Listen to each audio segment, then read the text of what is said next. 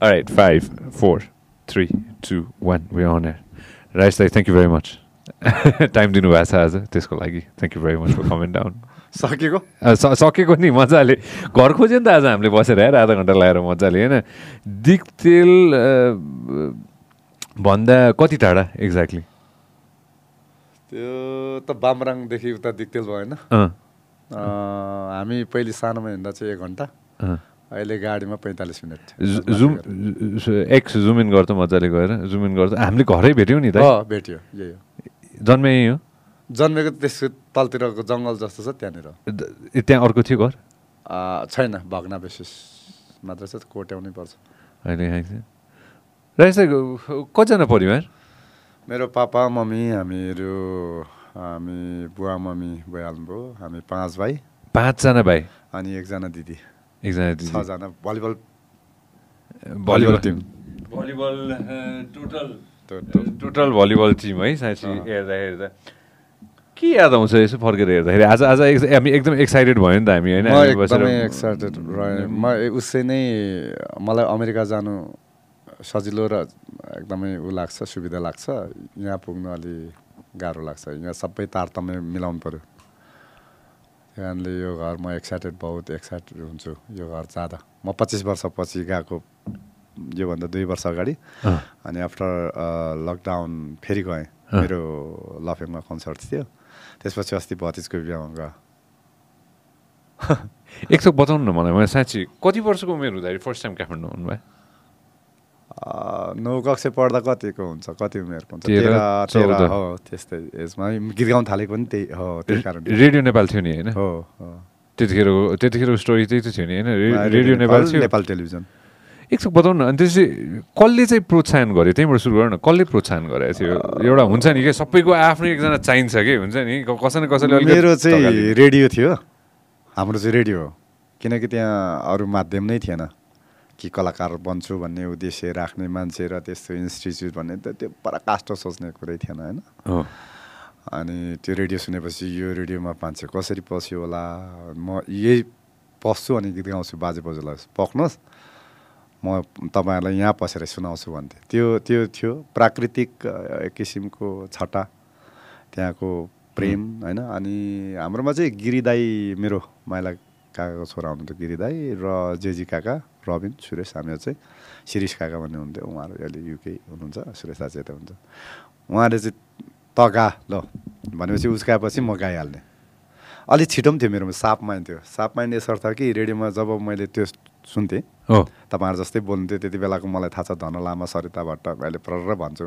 यो रेडियो नेपाल हो। अब प्रवीण गिरीबाट समाचार सुन्नु होइन? अब अर्को राजेन्द्र शर्मा दाई हाम्रो रविन शर्मा दाई रविन दाई this is Radio Nepal the news read by Rajendra Sharma भन्ने थियो। ओहो यस्तो चाहिँ हुन्छु भन्ने। त्यो पनि प्रेरणाको स्रोतै हो एक हिसाबले भन्यो भने अहिले त हामी सामु प्रवीण दा हुनुहुन्न। रविन दा चाहिँ अमेरिकामा अस्ति हुनुहुन्थ्यो। बोल्नु मात्रै पाइयो। भेटघाट भएन। उहाँहरू नै हो प्रेरणाको स्रोत। है एक हिसाब एक हिसाबले भन्नुपर्दाखेरि त्यो केही न केही चाहिँदो रहेछ कि हुन्छ नि केही न केही यङ उमेरमा चाहिँदो रहेछ कि यहाँ कतिजना यङ साथीहरूले मलाई रेगुलरली सोध्नुहुन्छ होइन के हो? वाट वाट मोटिभेट्स यु भनेर भन्नुहुन्छ होइन। त्यो अरूलाई हेरेर पनि हो कि? जो व्यक्तिले म्याक्सिमम् काम गरेको छ नि होइन म त्यो व्यक्तिहरूलाई हेर्छु कि होइन। कतिजनाले कतिजनाले मलाई कतिजनाको हुन्छ नि गिभ मी इक्जाम्पल हुन्छ नि होइन कसले मिहिनेत गर्छ मैले सबैजनाको इक्जाम्पल दिन्छु कि। जसले जसले रेकर्ड राखेको छ जसले म्याक्सिमम् काम गरेको छ बिहान पाँच बजीदेखि रातिको बाह्र बजीसम्म जसले मिहिनेत गरेको छ त्यो मान्छेको इक्जाम्पल त दिनु पऱ्यो नि त म फेरि ठिक उल्टो। म धेरै टाइम नै लगाउँदिनँ। म ढिलो उठ्छु त्यो थाहा छ त्यो थाहा छ मलाई। अनि तर उठिसकेपछि म मेनली नुहाउनु ढिलाइ गर्दिनँ। अनि त्यसपछि मेरो काम यावत सुरु हुन्छ। चाहे त्यो राति होस् छिटो काम सकिन्छ। कहिलेकाहीँ छिटो हुन्छ। पहिले पहिले चाहिँ कसकोमा गएर कसलाई खुसी बनाएर काम पाऊँ भन्ने नै हुन्थ्यो। अब खुसी बनाउनु त पऱ्यो आफ्नो परिचय दिनु पऱ्यो परिचय दिँदै बित्यो कति त। तर म लकिली कि जहाँ जहाँ म पुग्थेँ ती ठाउँहरूबाट म रिजेक्ट भएन। भाग्यमानी चाहिँ त्यो अर्थमा। अनि काम गर्दै गयो। गीत त रेकर्डिङ हुन्थ्यो तर मान्छेले चिन्थेन। अनि जब फैलेमाया दुबसरी भइसकेपछि आम मानिसले चिन्न त थाले नाम चाहिँ चिन्न थाले। राजपाल राई भन्ने सिङ्गर हो देशको भन्ने। तर म हो नि भन्दा चाहिँ उनीहरूले गफ लाउने राजपालमा। त्यो चरण पनि बित्दै गयो अहिलेको जमानामा त त्यति बेला त चिनु मान्छेले चिनोस् पपुलर हौँ होइन? अहिले चाहिँ मान्छेले नचिनोस् भन्ने जस्तो हुन्छ क्या। केही गर्ने प्राइभेसी नै भएन कि? भात खाँदा चाहिँ भ्लगर बनाइदिने। हो। अनि यहाँ बोल्दैछ म तपाईँको फ्यान हुने भन्छ बोल्दै गयो होइन? टक्क उसले त कहाँ कल लगाइसकेको छ टक्क बोल्ने। हेर्नुहोस् न ए म कोसँग छु? देखिस्? अब त्यो प्राइभेसी नै भएन क्या। उसले आफ्नो साथीलाई चाहिँ म फल्नासँग छु नि भन्ने देखाएको हो त्यो। या त उसलाई के हुन्छ त्यस्तो फ्यान्सहरू होइन? त्यो चित्त नहोस् उहाँहरूको। तर कतिपय मुखमा मासु डल्ला भइरहन्छ हेलो नमस्कार। दिनैपर्छ क्या। अहिले चाहिँ जमाना चेन्ज छ। त्यति बेला चाहिँ त्यस्तो थियो। त्यतिखेर त्यतिखेर त्यतिखेर कम्प्लिटली डिफ्रेन्ट थियो दाइ है एक हिसाबले भन्नुपर्दाखेरि कि दाइले एउटा कस्तो मजाको प्रसङ्ग निकाल्नु भयो कि? मलाई क्या इन्ट्रेस्टिङ लाग्यो कि कति दौडधुप गर्नु पऱ्यो होला नि? बहुत बहुत बहुत बहुत। मैले एकजना कलाकारको नाम लिँदा एकजना कलाकारको मैले सुनेको थिएँ कि होइन? मित्र पनि हुन्छ अहिले होइन? रेकर्डिङ स्टुडियो बाहिर धेरै पर्खिनु पऱ्यो भनेर उहाँले भन्नुभएको थियो कि। रेकर्डिङ स्टुडियो बाहिर म धेरै बसेँ धेरै बसेँ। सन्जय तैँले कल्पना पनि गर्न सक्दैन म कति बसेँ होला मेरो ब्रो भनेर एकजना एकजना कलाकार साथीले भन्नुभएको थियो कि मलाई। ठ्याक्कै त्यस्तो त नहुनु पनि सक्छ उसले अलिकति थोरै बढाइ चढाइ बढाइ चढाइ। किनकि स्टुडियोमा हाम्रो नेपालको दस बजीदेखि अब छ सात बजी नै स्टुडियो काम हुन्छ। एकदमै भोलि सुटिङ छ अरू फिल्मको। म चाहिँ ज्यादा फिल्मको कुरा गरेँ किनकि म फिल्मको ज्यादा गाउँछु। त्यो चाहिँ राति राति पनि गरिन्थ्यो बाह्र एक बजी पनि। किनकि भोलि सुटिङ जानुपर्ने हुन्थ्यो होइन? सबै चिज सुटिङको त अब धेरै मान्छेहरू अब भान्सेदेखि लिएर dance director chorus hero heroine त्योको लागि त्यो रातारात गरिदियो। अब हुँदाहुँदै अहिले मैले मिलन साम्सको राति गरेको बबी भन्ने चलचित्र। म युरोप टुरमा थिएँ त्यो आएकै रात उहाँले। या त युरोप टुर जानको लागि थिएँ। म चाहिँ मलाई एक दुई महिना कुर्नुहोस् भन्दा हाम्रो एक दुई महिना त सुटिङ गर्नुपर्ने हुन्छ। किनकि उमेशजी र कविताजी नर्वेबाट आउनुभएको। गीत सकाउनु पर्ने र नर्वेमै सुटिङ गर्नुपर्ने। त्यो भएपछि म सायद मलाई लाग्छ त्यस त्यो राति म उड्नुपर्ने थियो। उहाँले रातारात गर्नुभएको थियो। त्यस्तो चाहिँ हुन्छ। अब तर अँ कुर्नु भन्नाले सायद उसले अवसर पाउनुको लागि। अब डुलाइरहन्छ नि त। हो।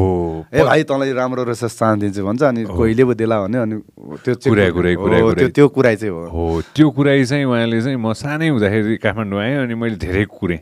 मैले धेरै कुर्नु परेको थियो भनेर उहाँले भन्नुभएको थियो कि होइन। त्यो त्यो पनि अहिले आएर त्यो कुराईको कुरा गर्दाखेरि पनि फेरि अर्कै हुँदो रहेछ। मजा अहिले मजा लाग्यो नि। म जसरी घर देख्दा जति एक्साइटेड भएर त्यहाँ जन्मेको मान्छे अहिले तपाईँसँग यहाँ इन्टरभ्यू गरेको छु। जसरी आज यो इन्टरभ्यू एक क्लिकमा संसारभर देख्छ। त्यहाँ त म हुँ भन्नु चिनाउनु म गायक राजपाल राई भन्नु चिनाउनु नै पनि सङ्घर्ष गर्नु पऱ्यो कि। अहिले त म राजपाल राई विकि विकिमा हेर्नुहोस् या गुगलमा हेर्नुहोस्। You can search in YouTube also होइन? जहीँ तहीँ के? फेसबुक अहिले एकदमै सजिलो छ। पहिले पहिले हामी रेडियोलाई गीत गायकहरूको रिक्वेस्ट गर्थ्यौँ। फल्ना फल्नाबाट यो गीतको लागि अनुरोधकर्ताहरू खोटाङबाट राजेश पायल होइन नमिता राई रविन राई सुरेश राई यस्तो थियो नि त। अहिले चाहिँ कलाकारले उल्टो मेरो गीत सुन्नुहोस् भने ट्याग गरिदिन्छ मान्छेलाई जनतालाई क्या। उल्टो। भएको छ जनतालाई मागिरहेको छ मेरो गीत सुनिदिनुहोस् भनेर। मेरो चिज यो भनेर ठिक उल्टो कलाकारले उल्टो अहिले अडियन्सलाई रिक्वेस्ट गरिरहेको छ त्यति बेला चाहिँ तर जुन गीत अनुरोधमा बस्थ्यो त्यसको हिट मापन चाहिँ मेजरमेन्ट चाहिँ त्यो थियो। यो गीत चाहिँ हिट भएको रहेछ हिट रहेछ किनकि अनुरोधमा पर्यो। अहिले त कतिको के भ्युर्स गइरहेको हुन्छ अब कतिलाई थाहा पनि हुन्न। त्यति बेलाको जुन गीत फर्मासमा बज्यो तिन बजेको आउँथ्यो कार्यक्रम रेडियो नेपालमा फर्मासमा बज्ने बित्तिकै त्यो गीत चाहिँ आम जनतामा जनतै भनौँ पब्लिकमा त्यो गीत हिट हुन्थ्यो। तिन बजी के प्रोग्राम आउँछ त्यो? ए रिक्वेस्ट प्रोग्राम आउँथ्यो अनुरोध गीत सङ्गीत भन्ने आउँथ्यो। अनुरोध गीत सङ्गीत म त रिक्वेस्ट गर्दा हो। अझै मलाई नाम छ वीरगन्जबाट ताजमान हवारी कुन्के हवारी के भन्ने थियो हो हाम्रो नाम आउँथ्यो नि त। हो। अँ त्यो त्यो सुन्दा त अब स्कुल छोडेर सुन्ने हो नि त ठक्क होइन? मेरो नाम बोल्छ कि। त्यो नाम बोलिदिनु त कत्रो स्ट्रगल हुन्थ्यो कत्रो सफलता हात पारे जस्तो हुन्थ्यो। अहिले आएर सोच्दाखेरि हामीले आज घर हेऱ्यौँ कि त्यहाँबाट सुरु गऱ्यौँ कि मलाई खुब इन्ट्रेस्टिङ लाग्यो कि हाम्रो सबसे मेरी सबसे ठुली आमाले भन्नुभएको थियो होइन? अस्ति मैले दाइसँग त्यो सेयर गरेको त्यही थिएँ नि त्यही होइन। मैले सेयर गरेको? थिएँ होइन? ठ्याक्कै ठ्याक्कै सिलवाल गाउँ रहेछ क्या उता? तपाईँलाई सँगै जानुपर्छ। यो यो जिम्मा मेरो भयो। तपाईँ। एकदमै जिल्लावासी यसो म त अघि भने नि यो रौँ यस्तो हो क्या सञ्जय गुप्ता भन्ने बित्तिकै अँ सिलवाल पनि थप्दै इन- इन्स्टामा फेसबुकमा। ओके अब कहाँको सिलवाल कहाँको गुप्ता? तर हाम्रो एक किसिमको सम्बन्ध ट्याक्क कुरा- तर। खोटाङ्गे हो नि दाइ भन्दा चाहिँ मेरो भर्र त्यो के? ब्लड एक किसिमको त्यो। मै पुगेको छैन होइन? दाइले। दाइले भनिसकेपछि जाउँला सँगै जाउँ भन्ने भएको थियो खोटाङ जतिको सुन्दर ठाउँ संसारमा छैन। त्यसैले हामी बसेर हेर्दैछौँ। त्यो कति बेला हामीलाई लाग्यो नि पन्ध्र बिस मिनट होइन? दाइको ठाक्राकै ठाक्राकै घ- घरसम्म खोज्दाखेरि होइन? के अरे पच्चिस अनि पच्चिस वर्ष चाहिँ ब्रेकै लिएको दाइ? पच्चिस वर्ष किन नजानुभयो दाइ? यस्तो अहिले पनि मसँग अब अहिले त कोरोनाको कारणले हो। गएँ होइन। कोरोना अहिले त ब्रेक टाइम जस्तै छ मेरो लागि। ब्रेक टाइम हुँदा त यसरी रेकर्डिङ उहाँहरूले मेरो राखिदिनुहुन्छ। होइन दिनमा एउटा दुइटा रेकर्डिङ हुन्छ। त्यति बेला पनि के भयो विदेश ज्यादातर म विदेश। कतिले त मलाई मायाले स्नेहले भन्नुहुन्छ छ महिना आकाशमा छ महिना धरतीमा पनि हुन्छ। छ महिना त उडि नै रहेको हुन्छ कि? त्यो गन्ती गर्नु पऱ्यो त्यसलाई। जोड्नु पऱ्यो भने त उडिरहन्छ। तपाईँले भने जस्तो अमेरिका चौबिस घन्टा उड्नु पऱ्यो त्यही हो। होइन ट्रान्जिट चार घन्टा जोड्नु पऱ्यो होइन कोरिया जाँदा उड्नु पऱ्यो चाहिने छ सात घन्टा उड्नु पऱ्यो ट्रान्जिट भयो भने हङकङ या त थाइल्यान्ड उड्नु पऱ्यो त्यहाँ पनि तिन चार घन्टा रोक्नु। पऱ्यो त्यो हिसाब त्यो उडेको र ट्रान्जिट गर्दा छ महिनामा चाहिँ आकाशमा हुन्छ। म म यो सबैजनालाई भन्नु मैले राजेश दाईलाई फर्स्ट टाइम फर्स्ट टाइम मैले राजेश दाईलाई मजाले भेट्दाखेरि तिनवटा पासपोर्ट थियो कि यसरी। त्यो एउटा पासपोर्टको यत्रो ठुलो बन्डल थियो कि होइन? म- हङकङ गएर राजेश दाई? म सत्ताइस अट्ठाइस पटक पुगेँ। अठाइसचोटि हङकङ दाई? अरे बाफ्रे। अनि दाई जति होइन यसमा त कुनै शङ्कै छैन। जति गीत राजेश दाईले रेकर्डिङ गर्नुभएको छ र जति ठाउँ दाई घुम्नु भएको छ त्यो छैन त्यो अरू कोही छैन जस्तो लाग्छ मलाई। त्यो लेभलको छैन। अब मलाई कहिलेकाहीँ त लाग्छ कि नेपालका या संसारका बिजनेसम्यानहरूसँग पनि त्यो पासपोर्ट नहोला भन्छु। अब त्यो त्यो गर्वका साथ पनि भन्छु। किनकि पासपोर्ट मसँग यति धेरै छ। मेरो पहिले पहिले चाहिँ अडचालिस पृष्ठको हुन्थ्यो पासपोर्ट अहिले चाहिँ छत्तिस पृष्ठको हुन्छ। छत्तिस पृष्ठमा पनि पहिले नाम फोटो एकपट्टि अनि पछाडि बाबु आमाको अनि ठेगाना एकपट्टि गर्दा त्यो मलाई लाग्छ बत्तिस पृष्ठको हुनु जान्छ। बत्तिस पृष्ठ मेरो एक वर्षमै सिद्धिन्छ। दाई म्याक्सिमम् ट्राभल गर्नुभयो। पहिलो देश कुन गयो याद छ? हङकङै हो। फर्स्टै फर्स्ट इन्डिया पनि होइन अरू कहीँ पनि होइन? फर्स्ट एब्रोड होइन इन्डिया त हो। नेपाली चलचित्र रेकर्डिङको सिलसिलामा बम्बई गएको। बम्बे जानुभएको थियो? कुन। सिनेमा? धेरै? चलचित्र छ नि किन नहुनु? अब त्यो फिल्म धेरै पछि बन्यो अब आफ्नो बिरानो। आफ्नो बिरानो? कहिले। गयो पत्ता लगाउँदा आफ्नो बिरानो होइन उदित दाईसँग गएको फर्स्ट गानै त्यही हो। पर्खेको कसलाई हो मेरो हजुरलाई? सम्झेको कसलाई हो मेरो हजुरलाई? भने उदित दाईलाई फर्स्ट भेटघाट चाहिँ होइन भेटघाट चाहिँ यहाँ पनि भएको थियो म्युजिक नेपालमा नेपालमा। त्यो चाहिँ अग्नि परीक्षाको रेकर्डिङ थियो। अग्नि परीक्षामा मेरो पनि गीत थियो।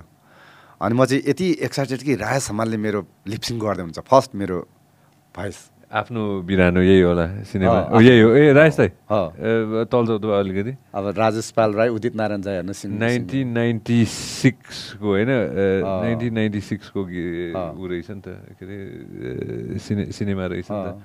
आमा ए निर सर राजेश दाई अँ, मुकुन्द। गौरी आमा मुकुन्द श्रेष्ठ हुन्छ क्या? अँ पजेरोमा टर र र र भन्ने क्यारेक्टर हुन्थ्यो। उहाँ चाहिँ अब भिलेन हो। धेरै अन्याय भन्ने फिल्ममा त उहाँको अनुहार देखेर गाउँलेहरू भागेको पहिलेको अब इतिहासमा। मुकुन्द श्रेष्ठ। अघि नै हामी एकजना दाईको कुरा गर्दैथ्यौँ नि। श्रीकृष्ण श्रेष्ठजी। श्री- होइन श्रीकृष्ण सरको होइन त्यो एकजना कमेडी गर्ने दाजुको कुरा। अब नारायण त्रिपाठी। ना नारायण त्रिपाठी भनेर पत्ता लगाउँछ। नारायण त्रिपाठी हो त? अघि नै कुरा गरेको। प्रेम सर हो। कुन सिनेमाको कुरा गरिबको गरिब, कुरा गर्दै गरिब, थियो गरिब, नि गरिब। पछि होइन त गरिब गरिबमा चाहिँ एक हिसाबको चाहिँ गरिब अफर कसले त खास के भएको थियो गरिबको। गरिब मेरो प्रथम चलचित्रको करियरको प्रथम चलचित्र हो। र म अघि भने जस्तो दौडामै थिएँ कसैको कुरा कुराइमा थिएँ। त्यो कुराइ चाहिँ अ, सम्बोजित बास्कोटा दाईको कम्पोजमा गाएँ म हिट हुन्थेँ कि होइन? तर त्योभन्दा अगाडि नातिकाजी दाई जस्तो धुर्द धुरन्धर एउटा सङ्गीतको भगवान् जस्तो व्यक्तित्वले मलाई पचाइसक्नु भएको थियो मतलब अटाइसक्नु भएको थियो उहाँको गीत गाइसकेको थिएँ मैले। कृष्ण हरिपराल दाईको जति बेला डाक्टर हुनुहुन्थेन अहिले डाक्टर हुनुहुन्छ उहाँको कसरी आँखा जुती गाइसकेको थियो तर त्यसपछि पनि फैलोमाया पनि हिट भयो। तेस्रो गीत हो फैलोमाया दुबसरी कसरी आँखा जुते सेकेन्ड सङ्ग हो सम्झनाको कुरा नगर फर्स्ट सङ्ग हो। अनि त्यो फोर्थ फाइभ हुँदाहुँदै उहाँसँग एकाडेमीमा काम गर्नुहुन्थ्यो रोयल एकाडेमी। धाउँदा धाउँदा प्रकाश थापा दाईहरू लिजेन्ड डाइरेक्टरसँग भेट हुन्थ्यो त्यहाँ। उहाँको छोरा विजय थापासँग धेरै काम गऱ्यो हामीले प्रकाश थापा दाईसँग काम गऱ्यो। अशोक दाई आउनुभयो। मलाई अशोक शर्मा दाई पहिले मलाई डर लागेको। त्यो त्यति बेला हामीले टेलिसिरियलमा हिँड्थ्यो टाढाको बस्ती होइन? जुठे भन्ने क्यारेक्टर थियो. दिपक थापा टुङ टुङ टुङ टुङ टुङ टुङ टुङ टुङ। त्यो आउने बित्तिकै म्युजिक ब्याकग्राउन्ड आउँथ्यो क्या। त्यो मान्छे देख्दा मलाई त्यो भ्याकुते कारमा आउनु पऱ्यो डर लाग्यो पहिले। ओ टेली सिनेमा हेरेर फिल्म बनाउँदैछु फर्स्ट उहाँको चाहिँ फर्स्ट मुभी ट्रक ड्राइभर थियो। ट्रक ड्राइभर पछि उहाँले अन बनाएको किरण शर्मा दिजु भावीसँग फिल्म ओल्ड प्रालले बनाएको चलचित्र थियो त्यो। सम्झिँदै यो राम्रो छ केटा। सुन्ने भने। "हुँ?"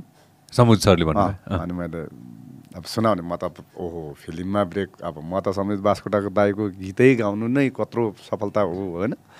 हिँड्नु मात्रै कस्तो सफलता लाग्ने? समुजित बास्कोटा दाईले आइज भाइ हिँड। भन्दा पनि अब यता दायाँ बायाँ कसले देख्यो कि होइन? म समुजित बास्कोटासँग छु भन्ने। त्यो। त्यसपछि गरिब चलचित्रमा एउटा गीतको लागि अफर गर्नु पऱ्यो गाइयो अशोक शर्मा दाईले यति मन पराउनु भयो कि भाइ? तिमी अरू पनि गीत गाऊ भन्नुभयो। नागबेली नागबेली चुल्ठोले सुप्पप होइन त्यो बेलाको। नागबेली नागबेली चुल्ठोले चुलबुले चुलबुले ओठोले। भने श्रीकृष्ण श्रेष्ठज्यू र सारङ्गा श्रेष्ठज्यूले त्यति बेलाको एकदम धमधडका डान्स थियो भन्थ्यो क्या त्यो अँ। बेला। त्यसपछि यहीँ हाम्रो प्यारोलामा तिनवटा गाना दिनुभयो। एकैचोटमा मेरो चाहिँ फर्स्ट मुभी हो र थ्याङ्क यू दिन चाहन्छु किरण शर्मा भावी जसले प्रड्युस गर्नुभयो। होइन मुभी प्रड्युसै नगरे त अब मैले गाउने चान्स पनि।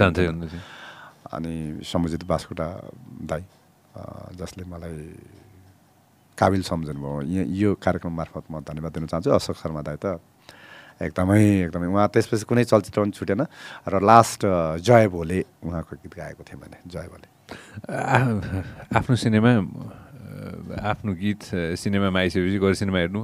हेरेँ। बहुत त्यति बेला त हेर्थेँ नि मान्छेलाई बोलाएर हेर मेरो स्वर भन्थ्यो कि। राय समालज्यूसँग त्यसपछि सङ्गति हुँदै आयो पनि। हाम्रो परिचय भयो। अत्यन्त उहाँले त्यो यात्रामा एउटा सहयात्री हुन्छ नि उहाँले मलाई सहयात्री मान्नुहुन्छ। एकदमै। मलाई मात्र म मात्र यस्तो व्यक्ति हुँ राज समालज्यूलाई रातको तिन बजे पनि कल गर्न सक्छु।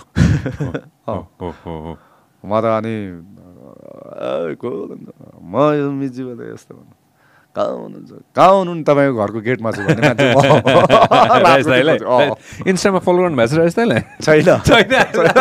सधैँ थाहा छैन होला यो सबैजनालाई थाहा छैन यो कुरा होइन राजेश राजेश पाल दाईले होइन मलाई मात्र फलो गर्नुहुन्छ इन्स्टामा यो धेरैजनालाई थाहा नहोला यो ए अहिले दिनेश दाई थपिनु भएको छ होइन नभए यहाँ खासै अरू त यस्तो छ अरू चाहिँ कस्तो भने। भान्जीहरू बहिनीहरू क्या आफै चलाइदिएर अस्ति एडमिन ब्याउलाको आफै गरेर बुहारीले अस्तिको दिनमा। रैसा छोरी सन्ध्या छोरी सन्ध्या छोरी सुजी भाइ मेलिसा भान्जी होइन ओलिफा दिनेश दिनेश ऋषिको छोरीहरू हुनुहुन्छ दुईजना सावा र हजुरले। फलो गर्ने होइन। लिमिटेड के- सुपर के लिमिटेड हुनुहुन्छ। हो हो। अस्ति के के को कुरा भइरहेको थियो क्यारे होइन? के पो कुरामा हामी अघि नै अफेर कुरा गर्दै थियौँ क्यारे देरीको राजेश दाईको अँ, अँ। इन्स्टाग्राम होइन? अट्ठाइसजना छ। होइन। सबै घर परिवार। होइन गजबै छ दाई रा- राजेश समाल दाईलाई फलो गर्नु राजेश दाईको इन्स्टाग्राम खोला त एकपल्ट यहाँ कुरा गरिसकेपछि राजे राजेश दाई हजुरले हाम्रो राजेश हमाल दाईको इन्स्टाग्राम पनि हेर्नै पर्छ एकदमै चहल पहलै छ? एकदम एकदमै डेन्जरै चहल पहल छ नि दाईको आमा तिन एकाउन्न बबालै छ दाईको त्यो अलि तल जाउँ न अलि तल जाउँ। त्यो राजेश दाईको इन्स्टाग्राम त त्यो हेर्नै पर्छ झन्। दाईले फेरि ऊ पनि गर्नुहुन्छ कि? के भन्छ त्यसलाई? व्यायामको फोटो राख्नुहुन्छ क्या हो, फेरि? व्यायाम पनि डेन्जरै गर्नुहुन्छ नि दाईले अस्ति चाहिँ यो एउटा अलि अलि माथि छ तपाईँ अलि माथि अलि माथि अलि माथि। दाईले एउटा चिल समातेको फोटो हाल्नु भएको थियो कि? त्यो कता थियो? ए त्यो फेसबुकमा देखेको थिएँ मैले। त्यो होइन यो होइन। दुबईमा ए Dubai Dubai. Last day in Dubai. Last day life छ दाईको एकदमै उहाँ उहाँ अत्यन्त महान मलाई लाग्ने कलाकारहरूमा अत्यन्त स्वतन्त्र अत्यन्त सरल र डिजर्भिङ। तर मसँग चाहिँ फेरि रिल्याक्स आलिम वाली म बुझ्छु नि मसँग चाहिँ त्यस्तो हुनुहुन्छ र मैले के भन्यो भने उता दिपेश प्रधान भाइ राज गोस्वामी सन्तोष भाइहरूको एकदमै अस्ट्रेलियामा चाहिँ सबैभन्दा राम्रो टिम छ सबैभन्दा राम्रो यसर्थ भने मलाई राम्रो लागेको चिज अरू उहाँहरूभन्दा अरू पनि राम्रो होला अस्ट्रेलिया सिडनीमा नेपाली टच भन्ने छ यहाँ बिहा भइरहेको थियो तपाईँले मेरो बिहामा गाउनुपर्छ कहाँ गाउने मैले पढेन अनि मैले चाहिँ फेरि त्यो रिङ दिने दिन त्यसलाई के भन्छ? इन्गेजमेन्ट इङ्गेजमेन्ट म र राजेन्द्र ठकुरी मात्रै थियौँ घरको चाहिँ यतापट्टि। अझै तपाईँ युट्युबमा होला मैले त गीतै गाएको उहाँले के भने मेरो जिन्दगीको सबभन्दा मिठो लाग्ने गीत युगदेखि युगसम्म टुको न कुनै बन्धन न कुनै सिमाना माया गर्छु म तिमीलाई भन्ने गीत। अझै सर्च गर्नु नि एल त्यो इन्गेजमेन्टको दिन होटल शङ्करमा म भाइलोनिस बोकेर गीत गाउने उहाँले रिङ दिनुपर्ने। होइन? अरे बाफ्रे उहाँ डराएको कहिले पनि नदेखेको। त्यो देख्दा उहाँको डराउनु भयो क्या। माफी पाऊ। अनि तपाईँ यत्रो गर्नु चाहिँ यत्रो फिल्ममा त कति लाउने फिल्ममा लगायो सबै सिन्दुर पनि लगायो तर एकदमै वास्तविक डर लाग्दो रहेछ। होइन? सरी भनिसकेँ उहाँले त्यसको अब पर्सिपल्ट पार्टी भयो शङ्कर होटलमै। पार्टीमा पनि मैले गीत गाएँ। नेपालका सर्वाधिक सबै आयौँ हामी हामीले नै सबै वेलकम गऱ्यौँ। खटेँ जस मैले आफ्नै घर सम्झेर पनि खटेँ अनि उहाँको दोस्ती यारी सहयात्री भएको कारण। त्यसको परिपल्ट अघि म के भन्थेँ दिपेश भाइहरूले अस्ट्रेलिया लगेको हो सायद मलाई लाग्छ त्यही कारणले बच्चा जन्मेको छैन हनिमुन चाहिँ मैले उता उता उहाँलाई एक्लो लगेँ मधुमेह यहाँ घरमा हुनुहुन्थ्यो। अस्ट्रेलिया लगेको थिएँ मैले उहाँलाई। कार्यक्रम थियो? के सकिने बित्तिकै बिहा हुने बित्तिकै? हो भोलिपल्ट हो या पर्सिपल्ट? अनि मलेसियासँगै गऱ्यौँ हामीले धेरै ठाउँ सँगै गऱ्यौँ। त्यो अब अमेरिकासँगै गऱ्यौँ।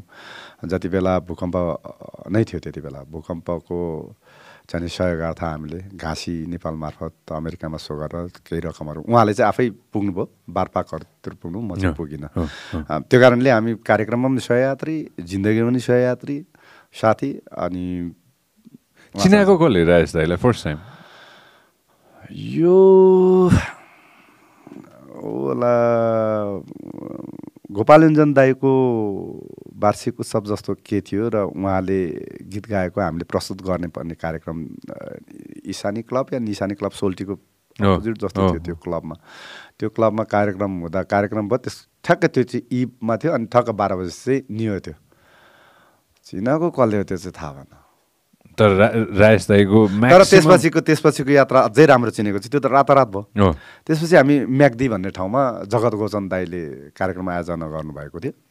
म्याग्दीमा हामी सँगै गएपछि सनै क्लोज भयो। अनि उहाँलाई त कति त थाम थिएन मेरो गीतहरू भनेर। त्यसपछि त उहाँसँगको त सबै मुभी सबै हिट। उहाँसँगको धेरै मैले नेपाली मुभीमा नाइन्टी नाइन उहाँको लागि गाइदिएको छु नाइन्टी नाइन पर्सेन्ट। अब नयाँ स्टारहरूमा के दाई होइन? नयाँ यङ स्टारहरू हुन्छ नि धेरैजना होइन। अब अब अब अब आएर चाहिँ त्यो को स्टार चाहिँ हुन्छ नि होइन? सुपर स्टारडम पाउँछ होला कि? एक लेभलको सुपर स्टारडम दाइलाई को लाग्छ? कोही छ? मलाई ठ्याक्कै त सबै म चलचित्रमै काम गर्छु र सबैसँग राम्रो सम्बन्ध अलग छ फेरि हाम्रो ठाउँ सानो छ कि मैले यसलाई मनपर्छ भने भोलिपल्ट ए दाइले मलाई नम्बर यो। इन्डियामा हलिउडमा सकिन्छ कि अँ यो क्यारेक्टर मन पर्दैन भन्नु। किनभने भेट नहुनु पनि सक्छ एउटै लाइनको भयो भने हाम्रो चाहिँ भेट भइरहन्छ सानो परिवार छौँ। अनि कति चाहिँ मलाई मनपर्ने चिज भन्नु त पाइन्थ्यो तर पनि त्यो नभनौँ न भन्ने किसिमको छ हाम्रो देश। तर त्यस्तोमा मलाई लाग्छ अहिले अब दयाङ राईज्यू जी भाइ अनमोल केसीको स्टार्टअप मलाई राम्रो लाग्छ।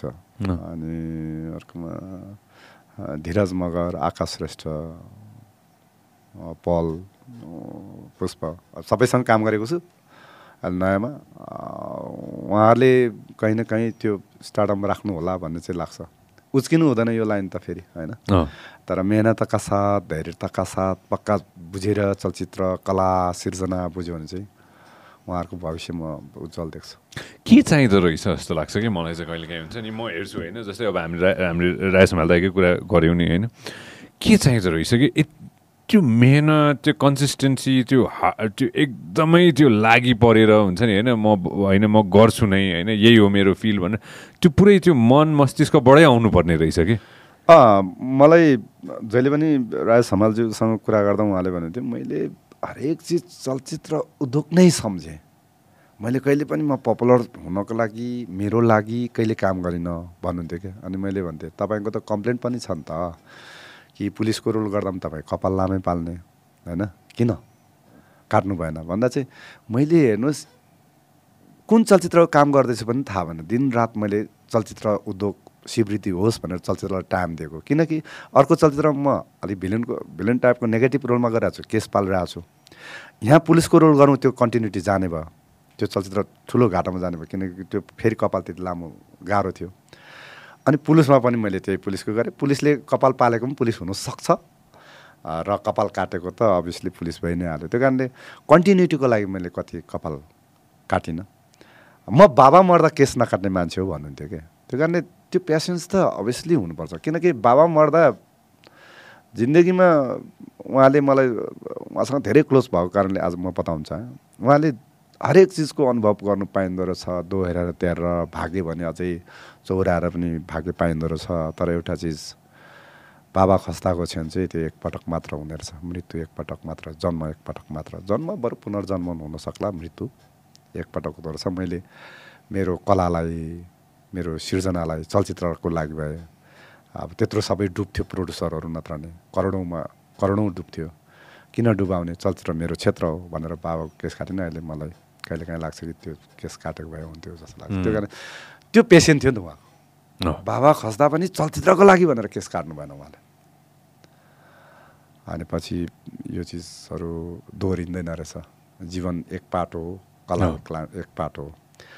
पापा मम्मी खस्दा चाहिँ मैले अनि केस काटेर रेस्ट लिएँ भने त्यही कारणले हरेक कलाकारहरूलाई म मेरो कला क्षेत्रमा पनि म त्यस्तै छु। घरिघरि त म परिवार भिसिन्छु म दसैँ तिहार हेर्नुहोस् टु थाउजन्ड फोर्टिनदेखि हामी सँगै अमेरिका गयौँ। त्यसपछि म टु थाउजन्ड नाइन्टिन समेत त दसैँ तिहार मेरो अमेरिकै बित्यो। एक साल सिक्सटिनको बाहेक। सिक्सटिन चाहिँ मेरो डेनमार्कमा बितेको थियो दसैँ तिहार होइन? म दसैँ तिहार बिस पच्चिस वर्ष भइसक्यो विदेशमै छु। अनि कहीँ लाग्छ कि मलाई मेरो परिवार छैन? म कलाकै लागि चाहिँ नि पेसेन्स छु मतलब लागि परेको छु जस्तो लाग्छ। त्यो त्यो चिजले मान्छेलाई कहीँ न कहीँ आशीर्वाद ब्लेस मिल्छ जस्तो लाग्छ। त्यो चिज भयो भने अहिलेको। जो नाम मैले लिएँ उहाँहरू। त्यो स्टार्डम त अवश्य मिल्नेछ। काम गर्दा त अब कहिलेकाहीँ ताली पनि पाइन्छ कहिले गाली पनि पाइन्छ तर। अफकोर्स अगाडि चाहिँ बढ्नु नै पर्छ। को को को को हुनुहुन्छ अहिले फ्यामिलीमा मैले सोध्नु मिलिहाल्छ फ्यामिली म फेरि खुल्ला किताब हो अनि त्यसमा त कुनै शङ्कै छैन मैले पनि भन्न पाउँछु नि फेरि चिन्छु नि मैले। अब यस्तो हुँदो रहेछ कि सँगै घुमेपछि थाहा हुँदो रहेछ। होइन अब तपाईँ नै हाम्रो फ्यामिली मेम्बर जस्तो लाग्छ किनकि मेरो भतिजसँग अत्यन्त तपाईँको तिम्रो तपाईँको हो। मिडिया भएर तपाईँको पनि भने मैले हामी सिङ्गापुर पनि लाउरेहरूसँग होइन। रैला गऱ्यौँ रमाइलो गऱ्यौँ होइन? होइन। प्रवीणलाई थ्याङ्क यू भेरी मच म त सुत्दा पनि सुतिनँ मलाई लाउरे थाहा छ मलाई। आशिष। होइन। यो संसारको सबभन्दा अग्लो डिस्को म भने ल जाऊ। कति तले? त्यस्तो टाइपको मान्छे। भतिज भाउ उहाँ बाबा मम्मी अनि दिदी एकजना हुनुहुन्छ। उहाँ युकेमै बस्नुहुन्छ। बाबाहरू बाबा मम्मी पनि युकेमै बस्नुहुन्छ। अहिले त आउनु भएको छ भतिज नातिको बिहाको लागि। हामी पाँच भाइ एक दिदी छौँ। होल फ्यामिली हो होल फ्यामिली राइस दाइ लभ भनेको के रहेछ? What is love what is love to you love त म त खै केही फिलै भएको छैन मलाई चाहिँ। लभ तपाईँसँग जिस्किन्छु हाँस्छु। अनि मिस गर्छु होइन? के पो गर्दै होला? मलाई त त्यो चिज नै लभ जस्तो लाग्छ। At the end of the त्योभन्दा अर्को ईर्ष्या भाव छ भने त त्यो लभै भएन।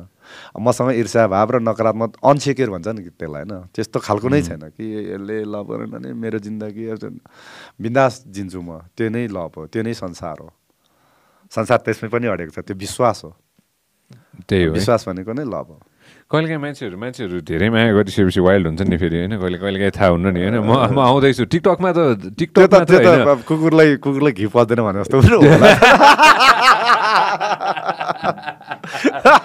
अरे यार हामी कुरा गर्दै गयो भने हामी कहाँबाट कहाँबाट कहाँसम्म पुग्छौँ नि दाइ फेरि? हजार चोक पुग्छौँ नि होइन? एकजना एकजना साथीले कस्तो मजाको कुरा गर्नुभएको थियो कि होइन? मलाई कहिले पनि बिर्सिन्न कि दाइ होइन? हाम्रो सोचाइ नै रहेछ कि सबै थोक हामीले जे सोध्छौँ हामी त्यही नै भन्छौँ कि। होइन? सोचाइ हामीले चाहिँ एकदमै ठिक ठाउँमा राख्न सक्यौँ भने होइन? र अर्को एउटा कुरा पनि म के भन्छु भने हामीले मुखबाट जे निकाल्दैछौँ नि त्यो राम्रै कुरा मात्र निकाल्न सक्यो भने नि कति धेरै फाइदा रहेछ। तपाईँ निकाल्नै पर्दैन बोल्नै पर्दैन। सोचिदिनुहोस् भए पनि त्यसको भाइब्स आउँछ। राम्रो भन्नु भने मनमा राम्रो राम्रो राम्रो। होइन?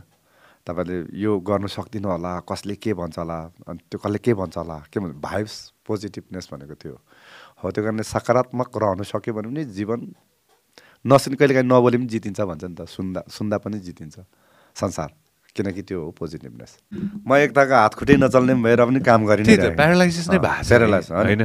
जिन्दगी त मैले झन्डै मृत्युको मुक्त देखेँ नि त। खास के भएर त्यतिखेर त्यतिखेरको डिटेल थाहा छैन खासै मलाई। रक्सी अनि धुने एडिक्ट एकदमै। बाबालाई जाँड खाने हो त? बाबालाई हो बाबालाई के चाहिरहने जतिखेर पनि?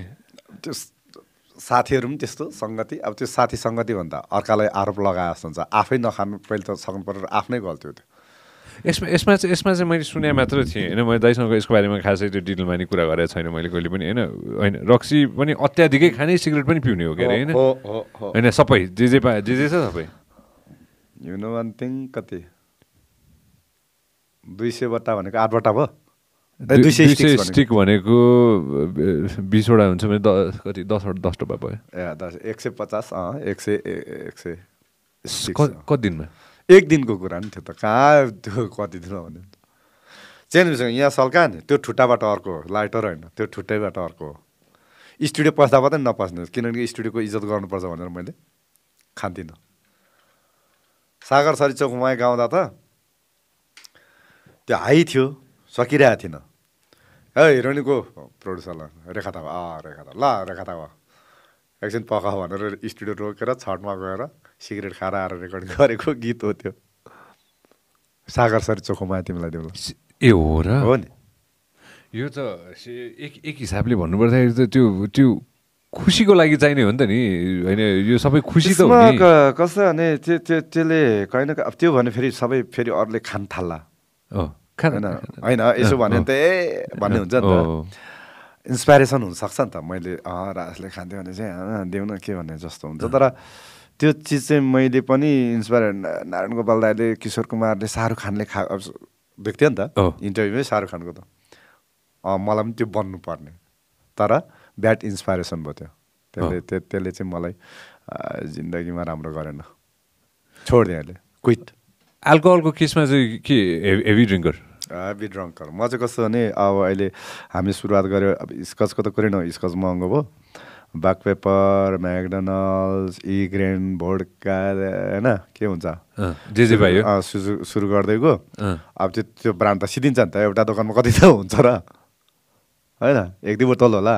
चार पाँचवटा कोटा र त्यो त्यो रास्ता अनि त्यो सकेपछि अर्को के गर्ने त?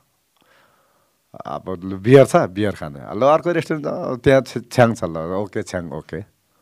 त्यो मजा पनि हुने। अनि लास्टमा चाहिँ ठमेल गएर त्यो अरू सबै घर फरेर कोही मर्निङ वाक गरेर हुन्छ हामी चाहिँ त्यो स्ट्रिट भन्छ लाप्साप भन्छ हङकङ भाषामा। लाप्सापमा गएर चाउचाउ र अन्डा टक्क कागती निचोर खाएर घर आउने सुत्ने हो। बाफ रे बाफ। होइन तर त्यागेको चाहिँ किन? खास के कसरी भएको के त्यो पनि रेखा थापाकै मुभी थियो। के के भने कुमारी हलमा प्रिमियर सो थियो। म बिहान नउठ्ने आउनै पर्छ भने पछि बिहान अब गयो नि त साह्रो परिवारी रहेछ अनि फिल्म हेरेर घर आएर सुतेँ नि त तिन घन्टाको फिल्म दस बजीतिर सिद्धिहाल्यो। दस एघार घरमा आएर सुतिरहँदा चाहिँ सुतेँ दिउँसोतिर उठ्छु अलि ओइठान जस्तो भन्दा भएर चाहिँ हानिसकेको रहेछ सुत्दा। स्ट्रोक टाइपको सानो स्ट्रोक टाइपको त्यसले चाहिँ। चल्थेन स्ट्रोकै भएको भयो होला त्यो उनीहरूको भाषामा त। मलाई त थाहा भएन नि त सुतिरहेको थिएँ। अँ। उठ्दा हात खुट्टा चल्थेन सपनै हुन्थ्यो नि त्यो। गाह्रो हुन्थ्यो। सेट के पनि चल्दैन थियो।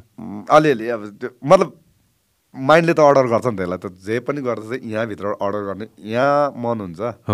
मनबाट जब तपाईँको यसले अर्डर गरेपछि यो चल्ने हो। मैले लास्ट सुदेश तपाईँलाई पहिले त मनले छुयो नि त माइन्डलाई यसले हातले चल्ने हो। हो मेरो यस्तो यस्तो हुन्थ्यो।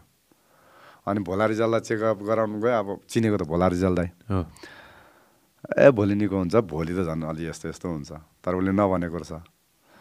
अनि एउटा डाक्टरले चाहिँ भने तपाईँ गायक होइन भन्नु हो। "अँ, तपाईँको स्वर हानेको भयो भने गाउन नसक्ने पनि हुन्छ नि भनेपछि त अनि तर्से ए यो अलि ढिलो निको हुँदो रहेछ। यो चाहिँ अलि यो रहेछ। यसको दबाईको चाहिँ दबाई पनि नदिने फेरि। दबाई पनि हुँदैन रहेछ। फिजियोथेरापी हुँदो रहेछ फिजियोथेरापी। गएँ त्यसपछि उकम गएँ। कति समयको लागि? छ महिना त गऱ्यो। फिजियोथेरापी गर्नै पऱ्यो। उपेन्द्र देवकोटा सरकोमा लास्टमा गएको थिएँ। उहाँले त्यो त्यो अर्कोको रिपोर्ट अर्को चार पाँचजनाको रिपोर्ट हेर्दो रहेछ। अब त्यो त उहाँले त त्यसै थाहा पाउनु होला यो यस्तो भएको यस्तो भएको कारण यो यो नसा हो यो चाहिँ पहिल्यै अब इजिली क्या। तपाईँ गीत गाउने हो? "अँ, हजुर हजुर।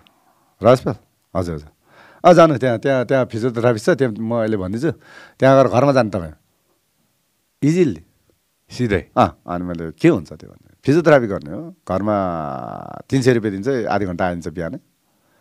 भनेपछि त्यो डाक्टरलाई मैले घरमा कृष्ण डाक्टर साहब हुनुहुन्थ्यो। त्यो चाहिँ टिचिङबाट को थियो फेरि त्यो उहाँ चाहिँ। अब जो सस्तो त्यसलाई खोज्नु पऱ्यो उहाँलाई। डाक्टर फिजियोथेरापिस्ट डाक्टर कतिले त फिजियोथेरापिस्ट डाक्टर भन्ने पनि मान्छेले पत्याउँदैन। अहिले चाहिँ हामीलाई थाहा भयो कि फिजियोथेरापिस्टको यो हो यो यो यो इएनटी यो हो होइन। अब यो स्त्री रोग विशेषज्ञ यो हो। नत्र त हामीलाई त भोलारी चलाउनु डाक्टर सबै उहाँले हेर्छ जस्तो लाग्यो। पछि विपिन्द्र देवकोटा दाईबाट चाहिँ अनि पिटी खेल्ने पिटी। फिजियोथेरापी गर्ने हो। यो केही होइन। भनेपछि अब त्यो गर्दै गयो गर्दै गयो वास्तवमा त्यो पनि रहेछ। मान्छेको विल पावर पनि चाहिन्छ। एकदमै तपाईँ स्वास्थ्यमा या सिर्जनामा हरेक चिजमा त्यो विल पावर इच्छा शक्ति अनि कन्फिडेन्स भन्ने पोजिटिभ अघि आउँदै थियो नि। तपाईँ राम्रो सक्छु सक्छु। त्यो भाइब जति जति भाइब मलाई कहीँ न कहीँ त्यो पक्कै शक्ति छ होला। नत्र भने मेरो जतिको अप्स एन्ड डाउन कहीँ भएको छैन चाहे गायनमा होस् जिन्दगीमा होस् धेरै ठाउँ चाहिँ मेरो अप्स एन्ड डाउन छ। तर अप्स एन्ड डाउन छ र नि त्यो जीवन जस्तो लाग्छ मलाई चाहिँ। फेरि अहिले चाहिँ चुनौतीको सामना गर्नु बडो मजा लाग्छ। अनि थाहा छ नि हामीलाई अस्ति सुन्यौँ नि हामीले आमामा कहाँबाट फुरेको भन्नु त थियो? हामी सबैजनाले सुन्यौँ नि के अरे? के अरे वार गर्ने के थियो अरे त? पछाडिबाट आएको अङ्गालो पनि स्वीकार्य छ। मलाई त लाग्छ म चाहिँ अगाडिबाट आएको ज्वाला ज्वालामुखी। पचाउँछु जस्तो लाग्छ त्यो होइन कडा आयो दाइ त्यो कडा आयो त्यो चाहिँ एकदमै कडा आएको थियो दाइ त्यो चाहिँ एकदमै कडा आएको थियो होइन हामी सबैजनाले हामी सबैजना बसेको थियौँ भने हामी सबैजनाले हेर्दाखेरि पनि त्यो मन छोयो मन छोयो क्या दाइ त्यो समयमा चाहिँ हुन्छ नि मलाई अब कति अब कस्तो हुन्छ भने त्यो त साइको हुन्छ नि अब किन भन्दाखेरि गीत पर्फर्म गर्नुको लागि चाहिँ आम दर्शकहरू भगवान् रूपी दर्शकहरूलाई बिचरा कसरी खुसी बनाउने बा एउटाले आउट भनिदिएला कि बा एउटाले पुग्यो भनिदिएला कि हाम्रो त त्यो टेन्स भइरहन्छ नि सबै खुसी छैन। म म फेरि पर्फर्मेन्स त्यो त्यो एकदमै स्टेज पुगेपछि त्यो शक्ति एकदमै हुन्छ होइन? अनि यसो यसो अडियन्स भनेपछि उसले डान्स नम्बर खोजिरहेछ या उसले यस्तो खोजेर त्यो त्यो बुझ्नु पऱ्यो भावना। त्यो भावना बुझ्नु पनि कलाकारिता हो नि त। एकदमै ठुलो एकदमै मैले यस्तो गरेको थिएँ हुन त कुरा नकट्यौँ भने कुरा भने यो कुरा सकिम सकेको छ मैले उहाँलाई आम माफी दिइसकेको छु उहाँ आएको छ नि। एक हिसाबले डिप्रेसनको रोगी पनि हुँ मैले रक्सी पनि खाएँ मैले अङ्कल माल गर्नु खोजेको म एक्साइटेड भएर यसो हुन पुग्यो र त्यो डिस्टर्बिङ भयो भनेर त माफी मागिसक्नु भएको छ र मैले माफी दिएँ त क्लोज हो। तर म चाहिँ अलपसम्म म गीत गाउँदै थिएँ मैले मायाले अलिक त्यो पक्राइ चाहिँ मलाई असहज लाग्यो। के कुछ केही भयो। सर पछाडि ल जस्तो लाग्यो के गरेको? अब त्यो एक्साइट के गर्यो त्यो तान्यो। भएको त्यति मात्रै पनि हो फेरि। जति छ मेरो लाइभमै छ अहिले पनि फेसबुकमा जानु भने त्यो डेटको थर्टी फर्स्ट डेटको मेरो फेसबुक म चाहिँ यता पर्सनल एकाउन्ट त्यति चलाउँदिनँ। मेसेन्जर पनि चलाउँदिनँ। मेसेन्जर त हेर्दिनँ पनि। किनकि मेसेन्जर मैले डाउनलोड गरेँ भने त्यो चाहिँ भाइबर जस्तो वाट्सएप जस्तो कलिङ पनि हुँदो रहेछ फेसबुकमा डाइरेक्टली कल गर्न मिल्ने? रहेछ। हो। मेसेन्जरमा हो। थाहा छैन मलाई अनि त्यो डाउनलोड गर्दिनँ म मेसेज हेर्दिनँ। उता पेज मात्र चलाउनु त्यहाँ हेर्दा हुन्छ। त्यो त्यति नै भएको। तर त्यो हुनु अब आम मेरो शुभचिन्तकहरूले राजपाल राईलाई के भयो किन यस्तो घटना घट्यो भन्ने जान्ने अधिकार त छ होइन? सो त त्यसपछि भोलि वर्ष पर्सिपल्ट उहाँले होइन माफी माग्न चाहन्छु उहाँलाई भेटाइदिनुहोस् भनेपछि त्यति मात्रै भएको घटना चाहिँ त्यति मात्रै हो। यस्तो हुन्छ जीवन हो मान्छे मानिस मानिसबाट नै गल्ती हुन्छ त्यसलाई फेरि दोहोऱ्यायो भने चाहिँ गल्ती भयो गल्ती हुन्छ। यो लेसनको रूपमा अनेकले लिनुपर्छ। अरू आर्टिस्टहरूलाई पनि सजिलो भयो त्यसपछि। आर्टिस्ट हुनुको लागि अमेरिका मात्र पुगेर पनि भएन। अमेरिका पुग्नु मात्रै संसारको जिते भन्ने पनि भएन। हाम्रो कतिपय आर्टिस्ट मेरै परिवार परिवार भन्यो नि त सङ्गीत। कतिपय हाम्रो पनि गल्ती छ कि? दायित्व बहन एउटा रिक्वायरमेन्ट भन्नेहरू के के चाहिन्छ? पहिले चाहियो होटल चाहियो होइन? फ्लाइट चाहियो भिसा दिलाइदिनु पऱ्यो पारिश्रमिक चाहियो त्यहाँ बसिन्जाल कहाँ लाने घुमाउने कि नघुमाउने खाना कस्तो खुवाउने होइन? पर्फर्मेन्सको पिरियड टाइम कति हो? ड्युरेसन होइन? आधी घन्टा एक घन्टा। अब त्यो चिजले चाहिँ अब मेरो चाहिँ हुन्थ्यो नै र त्यहाँ सेक्युरिटी पनि थियो स्पेनिस सेक्युरिटीहरू थियो। तर हाम्रै पनि कतिपय गल्ती के छ भने अडियन्सहरू बिचराहरू हामीलाई भेट्नु अब खता लगाइदिने चलन छ। स्टेजमा खतै हो कि साँच्चै के हो कि? होइन? हामीले त अर्को त देखाएको छैन सलमान खानले पर्फर्म गर्दा गर्दा एउटा पछि आएर अरे इन्साल्ला भन्दा त आएको त देखेको छैन होइन?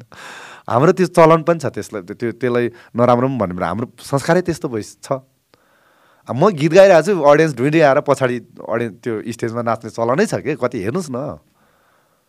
अब त्यो त्योहरू पनि अब बन्द गरिनुपर्छ। मेरो योबाट अब धेरै पाठ सिक्यो भन्ने चाहिँ लाग्छ। यसलाई कुरा नगर्नु। तर पाठ चाहिँ कहीँ न कहीँ छ। हाम्रो पनि पाठ अडियन्सको पनि पाठ। हाम्रो त संस्कार पनि छ फेरि। कतिले त भन्यो नि ए रक्सी खाएर यसरी हुल्दुङ गर्ने रक्सी खाएरै माफी माग्दा पनि हुँदो रहेछ होइन नि। हाम्रो संस्कार छ। हाम्रो ख्याल ख्यालमा चार इन्च भन्छ राई लिम्बूहरू। काटिसकेको हुन्छ। अनि अब त्यो त जमान बस्नु पऱ्यो किन काटेको किन झगडा गरेको? भन्चरोले हानिरहेछ अब होइन? मान्छेलाई क्या? अब त्यो शिक्षा चेतनाले भनौँ कि रक्सी खाएर जोसाएर हानेको भन्यो कि हाम्रो काठमै त्यस्तो हो। आई डोन्ट नो तर भोलिपल्ट है तैँले त बन्दरले हानेछस् काटिछस् साले। ओहो दाजु मातेछु। भनेर कठुवामा कठुवा भन्छ कठुवा भनेको रक्सी राख्ने। मेरो भाषा हो कठुवै भन्छ। र त्यहाँ दुई रुपियाँ पैसा। चढा ल सञ्जय यार मैले हिजो बन्चरले तिमीलाई काटेछु। त्यत्रो काटिसकेको छ क्या? अर्को चाहिँ बोल्नु सक्दैन काटा खाइरहेछ। माफी। भन्यो भने माफी दिन्छ माफी पाउँछु मैले। अब माफी। एक कठुवा बोतल रक्सी र दुई रुपियाँ पैसा। अब कसैले दस रुपियाँ पनि राख्ला। त्यो संस्कारभित्र पनि पर्छ। संस्कारलाई पनि त फलो गर्नु पऱ्यो जब संस्कार फलो गरिँदैन हामी त नेपाली हुनुको के अर्थ भयो त? या त म राई हुनुको के अर्थ भयो त? कहीँ न कहीँ यो पहिचान छ यो मौलिकता छ यो संस्कार छ र मैले गर्व गर्नु पाउँछु नत्र भने म इङ्ग्लिस पनि बोलौँला या त कोरियन बोलौँला अनि कोरियनकै पनि गरौँला र मेरो यहाँ केही संस्कार छैन उताकै मानौँला भन्यो भने त नेपाली हुनुको प्रतिको गर्व गर्ने ठाउँ या किराँत हुनु मैले अनि त्यस्तो उनीहरूले राख्नुभयो मैले उहाँलाई माफी दिएँ अहिले भएको त्यति नै हो होइन अहिले अहिले आएर हेर्दाखेरि दाइ होइन सबै सबै थोक सबै थोक संसार चलेकै हामीले सिकेर रहेछ क्या एकदम एकदम संसार चलेकै के? यो यो कुरामा आउँदाखेरि होइन यो कुरामा आउँदाखेरि संसार चलेकै हामीले चाहिँ गरेको गल्तीहरूबाट रहेछ कि दाइ सिक्ने सबै त्यहीँबाट हो त्यही कारणले कुरा सुन्नु बुढाको अनि आगो ताप्नु बुढाको भने यो हरेक उखानहरू छ नि सब भोगिएर आएकोहरू होइन? कुनै के खुकुरीभन्दा कर कर्दा लाग्ने होइन? त्यो हुनै सक्दैन। होला ट्यालेन्ट होला। त्यो अहिलेको जमानामा हरेक चिजको चाहिने फेसिलिटी छ जान्नु मेरो पालामा मैले फोन देखेको थिइनँ। हो त। मैले रेडियो मात्रै देखेको। फोन त मैले काठमाडौँमा आवा भन्ने थियो। Hello hello hello. Hello hello भनेपछि उतालाई या राजा राजा भन्थ्यो अनि यो रत्न राई रत्न राई अब मेरो पापा रत्न राईज्यू उहाँकै ज्यादातर अब जिल्ला सभापति भएपछि त्यहाँको राजनीतिक पोल पोलिटिसियन हो फल्ला फल्ला ल ल। अब त्यसरी आएको धागो जस्तो हुन्थ्यो त्यो त्यो आकाशवाणी भनिन्थ्यो। के भन्थ्यो आकाशवाणी। तपाईँलाई त थाहा छैन माथि हाम्रो चाहिँ हाट डाँडानिर पुलिस थानादेखि उठेर थियो ल ल त्यस्तोमा सुनेर त्यो खबर पुर्याइदिनु पर्थ्यो गाउँ गाउँमा। म त त्यस्तोबाट हुर्केको। मैले गाडी देखेको थिइनँ। काठमाडौँ आएँ झन् लामडाँडाबाट काठमाडौँ एयरपोर्ट आएँ मलाई सपना लाग्यो। ओ गाडी पनि ठुलो गाडी पनि सानो मतलब बस देख्यो भने ठुलो लाग्थ्यो। बाबु होला टाइपको ट्याक्सी देख्यो भने यसको छोरा होला भन्ने टाइपको। त्यो थिङ्किङमा म त्यो त्यो सोचाइको मान्छे हो क्या म। तर आज संसारको कुनै पनि कुना संसारको यति विकसित राष्ट्रहरू पनि घुमेँ जहाँ टोइलेट पनि त्यसैले मेसिनले पुजिदिने ठाउँमा पनि पुग्यो। अहिले पनि मेरो ठाउँमा त ढुङ्गाले पुज्ने चलन छ। भन्यो भने अरे राजपाल राईको गाउँमा त्यस्तो छ त के गर्ने? त्यही त इट वुड बी युज भन्ने चाहिँ त्यहीँबाट निस्केको होला। कहीँ काम लाग्न सक्छ? ढुङ्गा? मैले गु त पुछेँ। सरी गु भने ल स्टुल होइन? भन्नु मिल्छ मिल्दैन टट्टी होइन? त्यो इट वुड बी युज किन त्यो ढुङ्गा गु पुछेको पनि काम लाग्छ भने त कहिले काहीँ गाईबस्तुले घुरेनमा खाइरहेको हुन्छ बाली नष्ट गरेर हुन्छ अब कुन चाहिँ मैले गु टट्टी पुछेको त थाहा हुनु त्यो पुछेर म त्यो गोरुलाई हान्छु क्या। ढाक गरेपछि त्यो गोरु फर्किन्छ। म चाहिँ त त्यस्तोमा ठाउँमा हुर्केको मान्छे हौ। अब अहिले टोइलेट बस्यो त्यहीँ यहाँ थिचिदिएपछि त्यसैले धोइदिन्छ फ्लस सबै तातो चिसो होइन टोइलेट। त्यो छ। समय समयको समय समय एकदमै समय। अहिले आएर यसो सोच्दाखेरि के दाइ हामीले हामीले सुरुवात गरेको थियौँ घरबाट कि? अहिले आएर अहिले आएर सोच्दाखेरि के दाइ होइन? राम्रो भयो नि। घरबाट त्यो घरबाट जन्मेको मान्छे आज संसारभरको आशीर्वाद पाएको छु। आशीर्वाद त फेरि करोडौँले किन्न नसकिने आशीर्वाद एकदमै प्लेस्ड के भित्री प्लेस्ड त्यो हरेक त्यो त्यो त्यो मानेमा चाहिँ म भाग्य मान्छु। मैले दा दाइको पर्फर्मेन्स अफकोर्स त्यत्रो पर्फर्मेन्स हेरेको छु दाइ होइन? त्यो पावर त्यो एनर्जी के दाइ हो। त्यो एनर्जी हो नि त सबै। दाइले अघि नै एउटा कस्तो मजाको कुरा गर्नुभयो क्या दाइ होइन? एउटा एउटा म म कहिले पनि नबिर्सिने कुरा मैले दाइले कस्तो मजाको गर्नुभयो। मूल्याङ्कन गर्नुपर्छ क्या हामीले हाम्रो अडियन्सलाई होइन? अडियन्सले के खोजिरहेछ त। त्यो गजबको कुरा हो कि त्यो स्टेजमा गइसकेपछि त्यतिखेरै ठाउँको ठाउँ आँखामा आँखा हालेर हामीले ठ्याक्कै याद गर्नुपर्ने। कि के बोल्ने पनि त्यही हो बोल्ने पनि त्यही हो। हेलो नमस्ते के छ? केटाहरू भन्ने हेलो नमस्ते।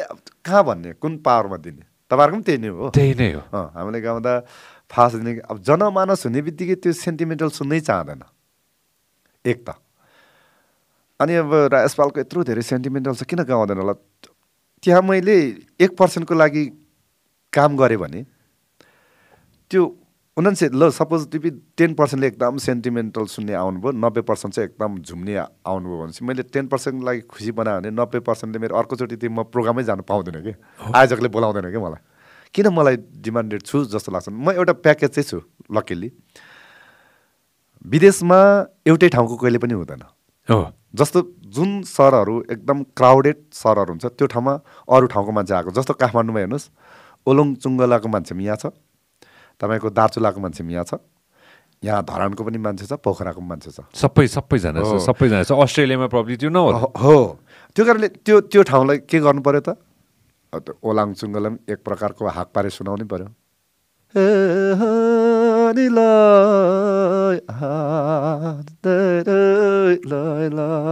हो भन्नु पर्यो। अब दाजुलाई कोर्याको मोया। अब यो टाइपको पनि जानु पर्यो।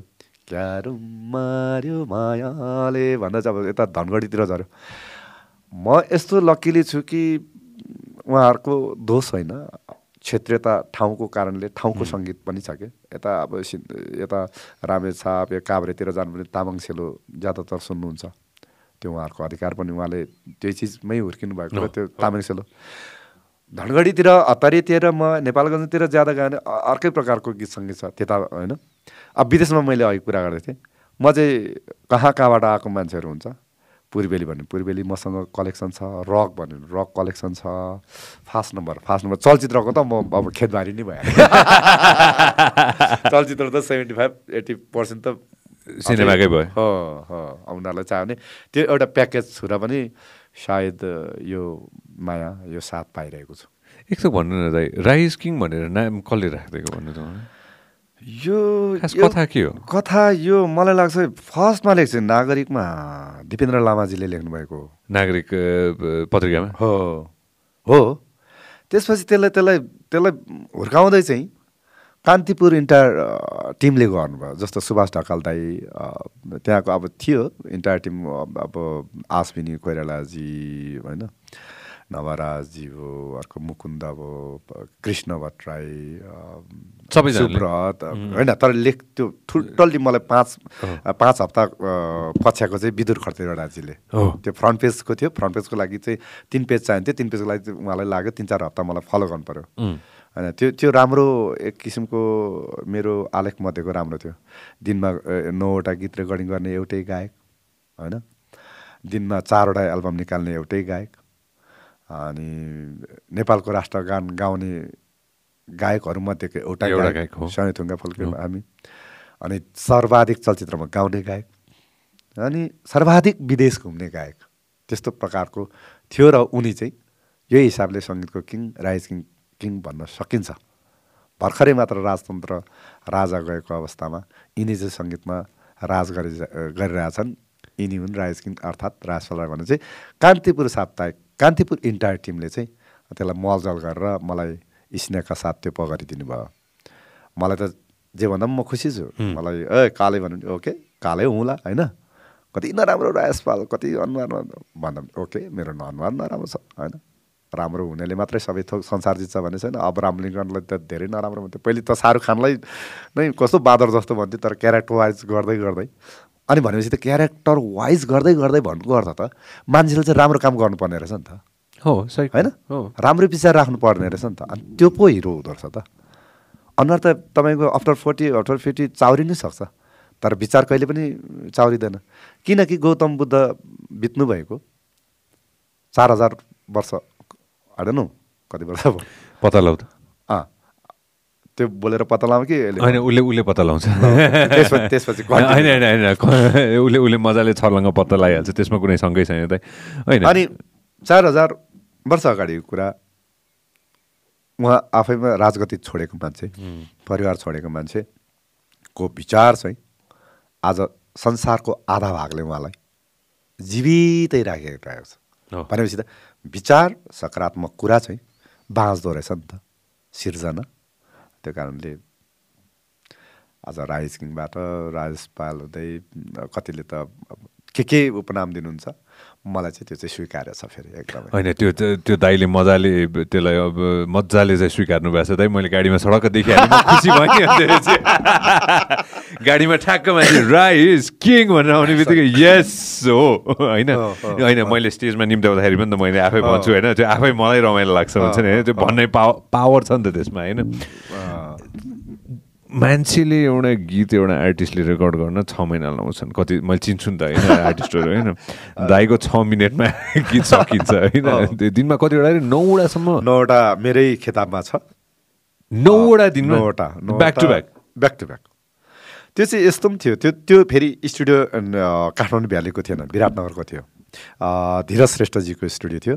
स्टुडियो ठ्याक्कै बेला मेरो म्यानेजमेन्ट हेर्नुहुन्छ सौरभ श्रेष्ठ म्यानेजमेन्ट। अहिले पनि उहाँ नै हो मेरो म्याने म्यानेजमेन्ट हेर्ने।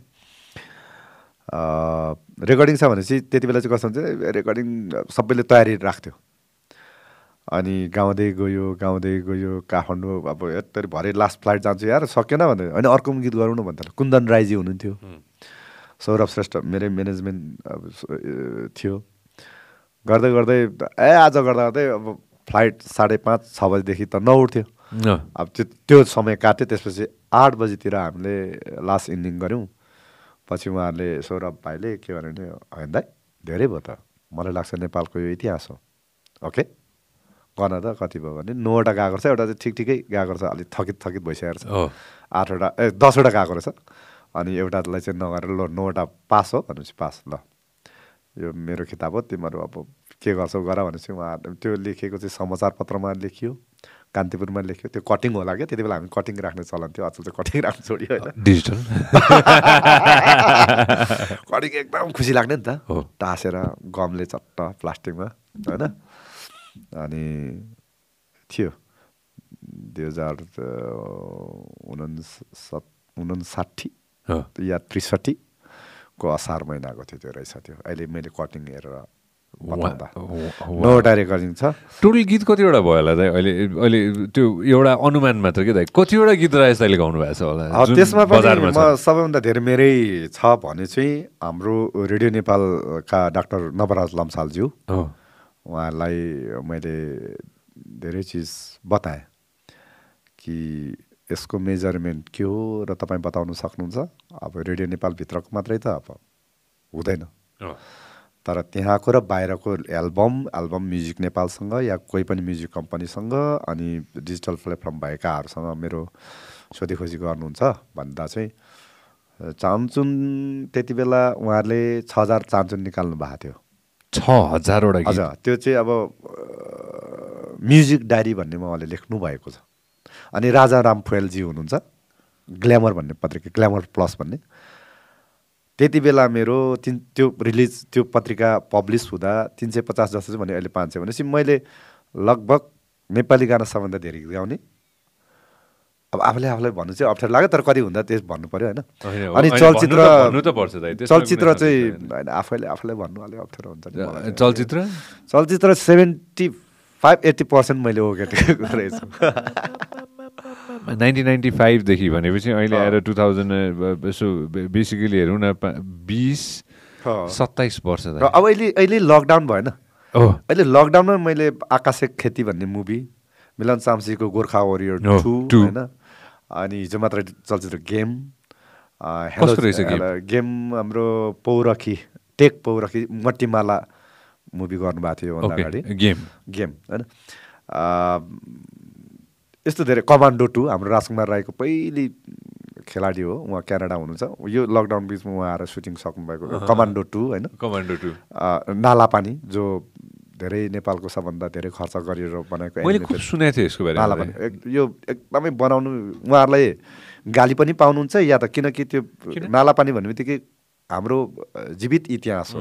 भक्ति थापाहरूले गरेको त्यो त्यो एउटा एक किसिमको युद्ध अनि अङ्ग्रेजहरूलाई लखेटेको हुनाले त्यो कुनै पनि पार्ट छुट्नु हुँदैन। इतिहास त तोडमोड गर्न पाइएन नि त। त्यो। मुभी चाहिँ त्यस्तो नालापानी अब त्यस्तो ऐतिहासिक चलचित्रमा अहिले लकडाउनको बिचमा काम गऱ्यो भनेपछि चलचित्र अझै पनि रफ्तार यसरी चलचित्र एकदमै एकदमै नै गजबको भएको छ अरे र खुब धेरै पैसा पनि लगानी भएको छ यसमा भन्ने सुने हो अ, धेरै नै। अब उहाँले ओके, हा, यो movie, यही चलचित्र होइन? ह, ह, ह। भन्नु त यो मुभी रिमेश अधिकारीजीले बनाउनु भएको। अब कस्तो फिल्म चल्छ कस्तो फिल्म चल्दैन त्यो अर्को बिजनेसको पार्ट हो हो। तर हामीले चलचित्र कस्तो बनाउँदैछु र बनाउनु पर्ने भने चाहिँ यो नालापानीबाट धेरै चिज चाहिँ हामीले सिक्नुपर्ने हुन्छ। हामीले व्यवसाय मात्रै हेर्नु पनि भएन भन्ने पनि लाग्छ। आज इन्डिया इन्डिया फिल्म इन्डस्ट्री हेर्नुहोस् पौराणिक कालमा फर्किनु आँटिसक्यो क्यारेक्टर वाइज होइन? चाहे बाहुबली भन्नुहोस् या अहिलेको तानाजी हेर्नुहोस् अजय देवगनको या कुनै पनि आरआरआर आउनु आँटेको। यी चिजहरू चाहिँ आउनु पर्ने रहेछ र त्यो सुरुवात बनेको छ। अझै हाम्रो चेतना चाहिँ पुगेको चाहिँ छैन। जस्तै? जस्तो डाइरेक्टरले के गर्नुपर्ने खालि एउटालाई पाँच लाख बटुल्यो अर्कोलाई दस लाख बटुल्यो यसो यसो ग्रुप गरेर एउटा फिल्म बनाऊ भन्नेहरूको पनि जमात छ। अब त्योभन्दा फेरि मैले मेरै फ्यामिलीको म त चलचित्रमा सबभन्दा काम गर्ने भएकोले कुरा काटे जस्तो हुन्छ तर त्यो चिजबाट पनि अब टाढा हुँदै आउनुपर्छ। प्रोफेसनल प्रोफेसनलै हो व्यवसाय व्यवसाय नै उद्योग। उद्योग हुनुपर्छ। अघि राय समालजीको कुरा गरेँ नि त किन केस काट्नु भयो नि त? बाबु खस्दा भने चलचित्रलाई यो हदसम्म चाहिँ नि- यो हदसम्म हामीले पुर्याउन सक्यो भने त्यो त्यो त्यसलाई योगदान मान्नुपर्छ। हिरोको उमेर त अब हुन्छ हिरोइनको त अझै कम हुन्छ। गर्ने चिज त त्यो चिज हो चलचित्रलाई योगदान चलचित्र किन यसरी बनियो? पहिले पहिले तलेगोहरू यस्तो थिएन। अलि भल्गर टाइपको सिनहरू गर्दै गर्दै मान्छेहरूलाई लोभ्याउँदै लोभ्याउँदै गएको टली टलिउड क्षेत्र हो त्यो। आज टलिउड तामिलले तपाईँको संसारको झन्डै झन्डै अब लिड गर्न आँटिसक्यो भन्दा केही दिन अगाडि के आएको थियो? पुष्पा भन्ने चलचित्र आएको थियो। खुब चल्यो भन्ने। अहिले आएर हेर्दाखेरि के नेपाली साधारण कथा हो त्यो। हाम्रो नेपालमै घटेको रक्तचन्दनको कथा हो एउटा जङ्गलको होइन। रक्तचन्दनको कथाले आम मानिसको मन यसरी पकड्नु सक्छ भने त हाम्रो त यति धेरै कथाहरू छ। हामी हाम्रो नेपालभित्र यति धेरै कास्ट छौँ नि यति धेरै संस्कृति छ नि त्यो संसारको कुनै पनि देशमा छैन। तपाईँ त दुई फ्यामिलीको हुनुहुन्छ। दुई फ्यामिली मिन्स तपाईँको पापापट्टिको अर्को कल्चर छ आमापट्टिको अर्को कल्चर छ मेरो खोटाङको अर्कै कल्चर छ फेरि। हरेक बाहुन छेत्रीहरू मिल मिल्छ भन्ने छैन। हाम्रोको हाम्रो क्षेत्रको बाहुन छेत्रीको अत्यन्तै अर्कै मिजासिलो छ। मिठो हामी मिलेर यो यो संस्कारभित्रको यो संस्कृतिभित्रको फिल्म बनायो भने हामीलाई सय वर्ष पुग्छ कि। सय वर्षको लागि कथा छ तर हामीले त्यसलाई उत्पादन गरेर आम मानिसमा ल्याउन सकिरहेका छैनौँ। जस्तो दयाङजीकै क्यारेक्टरकै कुरा गरौँ मुस्ताङकै सेरे फेरो चार समेत बनेर संसार खाइसक्नु भयो त। हो। होइन। अनि हाम्रो त खोटाङको आउनै बाँकी छ किराँत कल्चर आउनै बाँकी छ उहाँ त थकालीमै हुनुहुन्छ। र त मानिसलाई यति मनोरञ्जन र सन्देश र मिठो माने नि त। चलचित्र भनेको हेरिन्जाल त हो। अँध्यारोमा हेर्ने हो त्यो। अँध्यारोमै बनाउने हो। लाइट लगाएर हुन्छ तर तपाईँ खिच्ने मान्छे अँध्यारोमा बसेर खिच्नुहुन्छ तपाईँ। तपाईँ यहाँ क्यारेक्टर तपाईँ भोक लाग्ने गर्दै हुनुहुन्छ तर तपाईँ टन्न खाएर चाहिँ आइरहेको हुनुहुन्छ। तपाईँ मासु भात खाएर आउनुहुन्छ तर एक एक्सन भन्ने बित्तिकै भोक लाग्यो मम्मी! यो लाइन त त्यो हो नि त हामीले त सम्पूर्ण अब कति चाहिँ हामी भरे के खाउँ भन्ने आर्टिस्टहरू पनि छौँ। त्यो त्यो दुःख आफ्नो बाध्यता होला मैले बताएँ। तर सिनेमामा चाहिँ ढाक है त्यो गाडी कसको? हो? भरे त्यो दुबईको फ्लाइटमा जाँदैछु दुबईबाट म अमेरिका छु ओके। त्यो चाहिँ सिर्जना त्यो चाहिँ कला। र त्यो चाहिँ हुँदो रहेछ। पुष्पाको पनि त्यही अब एउटा रक्तचन्दनले गरेर संसार इन्डियाको पुलिस सेक्टर यो यो चिजलाई तान्नु चाहिँ हामीसँग कथाहरू संस्कृतिहरू धेरै छ। अब त्यसमा कति डाइरेक्टरहरू रिसाउलान् कति प्रड्युसरहरू हामीले गरलान् तपाईँलाई गाउन दिएको भन्ला तर तितो सत्य चाहिँ सत्य त तितो पनि हुन्छ। त्यसलाई उजागर उसले एप्रिसिएट गर्न सक्यो भने चाहिँ अझ प्रगति गर्न सकिन्छ नि त। एउटा इन्ट्रेस्टिङ कुरा कि मलाई दाइले भन्दा भन्दै या लाग्यो कि दाइ मलाई होइन? संसार घुम्नु भएको छ नि त दाइले होइन? कतिजना अहिले जसले सुन्ने हुनुहुन्छ मे विदेशमा बसेर सुन्ने हुनुहुन्छ कतिजना होइन नेपालमा बसेर कतिले सुन्ने हुनुहुन्छ यो समयमा होइन?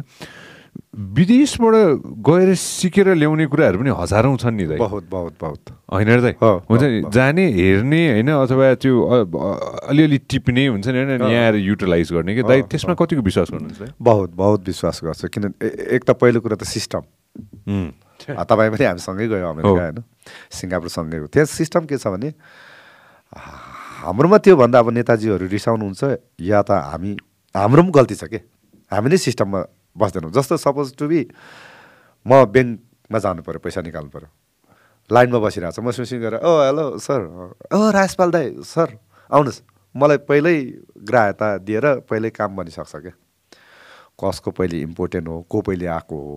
नियम सिस्टम त छ तर हामी पा पुरा गर्दैनौँ। त्यसमा हाम्रो पनि गल्ती छ। सिस्टम। उहाँ बाराक ओबामा यहाँ चिया खानु आयो। चिया खाने बित्तिकै हाम्रोमा पहिल्यै बाराक ओबामा आउँदैछ भने पहिल्यै त्यो चम्चे झोले चम्चियाले मात्रै छोड गर्दै त्यो सिस्टमै हाम्रो पौराणिक भइसकिसक्यो उनीहरूको त्यसो होइन बाह्र गाउँमा त बस्नु पऱ्यो नि त। बाह्र गाउँमा त बाह्र गाउँमा राष्ट्रपति। उसले हामीले जिताएको भन्छ उनीहरूले। हामीले नजिकै बाह्र गाउँमा कसरी राष्ट्रपति हुन्छ? ऊ लाइनमा बसिन्छ ओइ सके दिन चाहनु सके म बस पैसा आफै तिर्ने। यहाँ त मन्त्रीले कति खा थाहा हुँदैन त्यो सेक्रेटरीले बिल पनि नतिरि पनि हुन्छ र त्यस्तो छ। सिस्टम एक। परम्परा। त्यो हामीले सिक्नुपर्ने उहाँहरूबाट सबभन्दा। अनि विकास। हाम्रोमा विकास गर्दैछ भने उसले हालिमुली गर्छ कि जनताको अधिकार शोषण गरेको हुन्छ। जस्तो सपोज मेरो घर अगाडि बाटो बन्दैछ भने त्यो बाटो बनाउने समयको क्राइटेरिया के हो? रातको बाह्र बजी अफ्टर बाह्र बजी मान्छे नहिँड्नु गर्दै कि बिहानै गरिदिने बाटो बनाउँदैछु भनेर देखाउने मान्छेलाई। यहाँ चाहिँ ज्यादातर देखावटी छ। त्यो बुझ्नु जरुरत छ। अर्को कुरो हाम्रो चाहिँ देखासिकी तपाईँले एकदमै कार किन्नुभयो भने म पनि कार किन्नुपर्छ। म ऋणमा किन नपरौँ। तिन चार भइसक्यो अर्को शिक्षा प्रणाली। शिक्षा प्रणालीले हरेक उनीहरूको चाहिँ इतिहास बोक्छ। अब्राम लिङ्कन यति बेला राष्ट्रपति भएको हो। कहाँको? अमेरिकाको। यो ठाउँ यस्तो। हो होइन? अनि अर्को उनीहरूको संस्कारमा चाहिँ हाम्रो त बालबच्चाले भात खान भने नखान त साले तै भयो ल भनेर हामी गम गम खान्छौँ। उनीहरूको हेर त भात खाइनस् भने त बिरामी हुन्छस्। बिरामी भनेपछि तँलाई हस्पिटल लानु पऱ्यो हस्पिटल लगेपछि खर्च कसको भयो? मेरो भयो। त्यो खर्च नगरा। त स्वास्थ्य भनेपछि हाम्रो पैसा बच्यो। धेरै चिज छ क्या हामी इगो मात्र चाहिँ अमेरिका त्यसै बन्यो भन्छौँ। त्यो त्यसै बनेकै होइन क्या त्यो? सिङ्गापुर त्यसै बनेकै होइन। एउटै व्यक्तिबाट शासित पनि हो सिङ्गापुर चाहिँ। तर बना बनिँदो रहेछ नि त। हाम्रोमा चाहिँ के छ भने त्यही घिसिपिटी त्यही नेता त्यही भन्छ तर चाहेकै छैन त। उहाँले खालि स्वार्थ अनि हाम्रो झोले कार्यकर्ताले सबभन्दा बिगारेको हामी आफैले। म आफै पनि झोले कर्ता हो किनकि मैले पनि कतिको भोट मागिदिएको छु। होइन? राम्रो गर्ला कि राम्रो होला कि भनेर मागिदिएको छु नि त मैले। आफू कसैको दबाबमा होइन मैले नि स्वतन्त्र यो मान्छेले तर झोले नै भयो क्या म भन्छु यो मान्छे राम्रै हुनसक्छ राम्रो गर्छ भन्छु। तर नयाँ मान्छे कुन हो? उहाँ चाहिँ नयाँ मान्छेले पनि जित्नु सक्छ। नयाँ नै हुन्छ जस्तो यहाँ जस्तो वर्षौँ राजनीति गरेर राख्नु पर्दैन। डोनाल्ड ट्रम्प कहाँ राजनीति गरिन्थ्यो? पहिले डब्लुडब्लुएफ खेलाइन्थ्यो। फेरि मिस युनिभर्स को पनि गरिहिँड्नुभयो क्या र होइन? बिजनेसम्यान हो पुरा बिल्डर्स हो यहाँको भाषामा दलाल भनिन्छ उहाँ अब रियल स्टेट अब त्यो त्यस्तो हो होइन? अब एकैचोटि आउनुभयो तर इलेक्टेड हुनुभयो राष्ट्रपति अमेरिकाको। त्यो कारणले त्यो सिस्टम हाम्रोमा त्यो सिस्टम छैन। हाम्रो त जेल पर्ने पऱ्यो अरे। अब फटाइ हुनु पऱ्यो नि त त्यसको मतलब त। ढुङ्गा हान्नु ढुङ्गा हान्नै पऱ्यो होइन? गुलेले हान्नु पऱ्यो त्यो कारणले धेरै चिजहरू सिक्नु बाँकी छ। हामी त हामी त प्रकाष्ठ त्यो संस्कार सिस्टममा त हामी एकदमै लाज लाग्छ। तर नेपाली हुनुमा गर्व लाग्छ। त्यो त के गर्ने त अब? नेपाली हौँ हामीहरू। हामी त कहीँ न कहीँ सिस्टमबाट ठगेका छौँ कहीँ त्यो पुगेको छैन त। अब पुग्यो होला। एकजनाले नियम पालन गर्ला तपाईँले गर्नु होला। तर गाउँ जानुभयो भने त कतिलाई त कति कति अब अहिले त निकै नै थाहा छ। कति फेसबुक नचलाउनेहरू हुनुहुन्छ। युट्युब नदेख्ने मेम्बर्सहरू पनि कति हुनुहुन्छ। अहिलेसम्म पनि कतिजना हुनुहुन्छ होला जसले अहिलेसम्म गाडी नै देख्नु भएको छैन होला दाइ त्यो पनि बाँकी होला। पनि होला। होला भन्छु है म। होला होला त्यो पनि। एक न एकजना त कतै न कतै त होला। अब त्यस्तो त्यो त्यो छ। तर अहिले चाहिँ अँ जस्तो पिरियड्स हुँदैकै कुरा गरौँ महिलाहरू कति होइन उहाँहरू त्यति बेला तनावमा हुनुहुन्छ कति दुःख हुन्छ त्यति बेला टपक टिपेर गोठमा राख्ने ठाउँ हाम्रै छ त। त्यसलाई छुनै हुँदैन भन्छ। अब त्यो चिजहरू हटाउनुको लागि निकै समय लाग्छ। किनकि हाम्रो त्यो दिमागमा ढक्क बसिसकेको छ क्या। यो पिरियड्स भयो यसलाई मन्दिरमा उमा छुनु दिँदैन हुँदैन। त्यो चाहिँ प्रकाष्ठ एकदमै अपराधै गरे जस्तो। परिवर्तन कसरी गर्ने यो कुरा? परिवर्तन हामीले नै सिकाउने हामीबाटै जसले जान्छ म फेरि जान्दछु भनेर दाइ जनमानसमै जानुहुन्छ नि दाइ होइन? एक हिसाबले कि? सिधै पुग्नुहुन्छ नि त। दाइसँग त सिधै एक्सेस एक हिसाबले कतिसँग एक्सेस छैन नि त होइन? डाइरेक्ट एक्सेस छ नि होइन? त्यो एक्सेस भएको बेलामा चाहिँ म म फाउन्डेसन भन्ने शब्द युज गर्दिनँ है दाइ। होइन म त्यो त्यो म अहिले गर्दिनँ किनभने अहिले अहिले अहिले त्यो शब्द युज गऱ्यो भने अहिले यहाँ एकदम सिचुएसन गाह्रै हुन्छ दाइ होइन यसमा पनि होइन। आफ्नो जुन एउटा पावर छ नि दाइ होइन जुन हजुरसँग छ नि होइन त्यसलाई चाहिँ भर्खरै भनेको कुरा सँगसँगै अन्य धेरै कुराहरूको लागि पनि युटिलाइज गर्ने हो कि दाइ? कि गर्दै हुनुहुन्छ मेरो तर्फबाट त फेरि त्यस्तोमा पनि यस्तो छ। हाम्रो अडियन्सहरू त भगवान् रूपी हो मेरो सङ्गीतको लागि। तर ज्यादातर जान्ने बोल्यो भने मैले त्यसो सिकाउन खोजेँ या यस्तो है भन्नु खोजेँ भने कस्तो जान्ने भएको मात्रै जान्ने भएको भन्ने पनि डर छ क्या त मात्रै अमेरिका गएको छ त मात्रै क्यानाडा गएको छस् भन्ने जमात पनि होला क्या। त्यस्तो पनि छ अप्ठ्यारो छ। अनि परिवर्तन गर्ने हेर यसले जाने भएको हामीले जा हामीले चाहिँ गुवाजे नै सम्झन्छ पाखे नै सम्झन्छ। भन्ने फेरि अर्को व्यक्ति पनि आउला भन्ने डरले पनि कतिपयहरू हामी भन्दैनौँ। तर त्यो बुझाउनु जरुरी छ म त्यो कन्सर्ट मार्फत चाहिँ ज्यादातर शिक्षा। स्वास्थ्यकै विषयमा बोलिरहन्छ अब फाउन्डेसन भन्नु फाउन्डेसन वास्तवमा मेरो पनि छ। मेरो अमेरिकामा पनि दर्ता छ यहाँ नेपाल काठमाडौँमा बबर मलमा पनि दर्ता छ। त्यसले चाहिँ ज्यादातर शिक्षा र गरिबी अनि सङ्गीत जसले सङ्गीत क्षमता छ तर उसले खर्च गर्न सकिरहेको छैन। जोसँग प्रतिभा छ उसँग पैसा छैन। त्यस्तो चाहिँ भन्छु मेरो स्टुडियो फ्री छ है। फ्री खोलेको छु मैले राजपाल राई म्युजिक एकाडेमी नै छ होइन? दर्ता छ स्टुडियो छ क्रोमा गर्ने ठाउँ छ भिडियो गर्ने क्रोमा छ होइन? र पनि आउनुहुन्न अब त्यो खै किन हो? अब त्यो त्यो फेरि मैले आउनुहोस् भन्दा पनि अर्को अर्थ लाग्ला होइन। हामीलाई केही गरिब नै सम्झेको गर्नै नसक्ने भन्नु त्यही कारणले जो जो सक्नुहुन्न मैले मेरो क्षमताबाट मेरो कम्पनीबाट अहिले नयाँ प्रतिभाहरू जो राम्रो छ जस्तो मैले मेरो प्रोडक्ट गरेको अब यही राइज किङ म्युजिक एकाडेमीबाट मेलिना मैनालीजीले चोरी भयो चोरी भयो। सुजिता योन्जन अ, जीले गाउनुभयो मायाको टोरीले। सङ्गीता राणा पयाली सुदिता राई होइन। इसान धेरै अब अहिले किड्सहरूसँग काम गर्दैछु। मेरो मे- मेरो चाहिँ ज्यादा सङ्गीत नै अलिक फोकस हुन्छ। तर जनमानसमा ल्याउनु पर्ने चाहिँ सिस्टम यो हुनसक्छ। भोट तपाईँहरू आफ्नो अत्यन्तै भोट एउटा रक्सी बोतल रक्सीमा मासु भातमा नपिक्नुहोस् भन्ने टाइपको चाहिँ सन्देश छ। तर हाम्रो चाहिँ कसले भन्नुहुन्थ्यो अरे "आ, स्ट- साई पाई रेस्टुरेन्टमा गयो हेऱ्यो के के न अर्को अर्को गर्ला जस्तो भएर लास्टमा मेन्यु हेऱ्यो हेऱ्यो पल्टा पल्टा लास्टमा चाउमिन मोमो? चाउमिन मोमो। अनि अर्को पनि छ। हाम्रो चाहिँ कस्तो छ भने कफी खाउनु कफी। कुन कफी भन्यो भने ब्ल्याक कफी खानु कफी स्टारमा कफी हो कि नेस कफी हो कि होइन क्यापेचिनो हो कि लाट्टे हो कि हरेक चिज छ नि त चियामा पनि। अब त्यो भन्यो भने फेरि हेर न हामीले चाहिँ स्टार भएकै देखे देखाएको छैन जाने छैन भनिदिएला भन्ने डर के? त्यो कारणले ब्ल्याक कफी खाऊ न भने सक्यो। यसमा एउटा कुरा रहेछ कि त यसमा यसमा मलाई के एड गर्नु मन छ भने त्यो एउटा व्यक्तिले परिवर्तन एउटा व्यक्तिमा परिवर्तन हुनुपर्ने रहेछ कि त। एउटामा एउटामा ल्याउन सकियो भने होइन त्यति भए पुग्ने रहेछ कि दाइ? एकदम सिम्पल कुरा कि मैले नि यो पडकास्ट सुरु गरेँ नि हाम्रो कुराकानी भयो नि त्यो एउटा व्यक्तिको लागि गर्छु कि म दाइ? त्यो एउटा व्यक्ति जो कहाँ बसेर कता बसेर अहिले सुन्दै होला अथवा कतै बसेर हेर्दै होला होइन?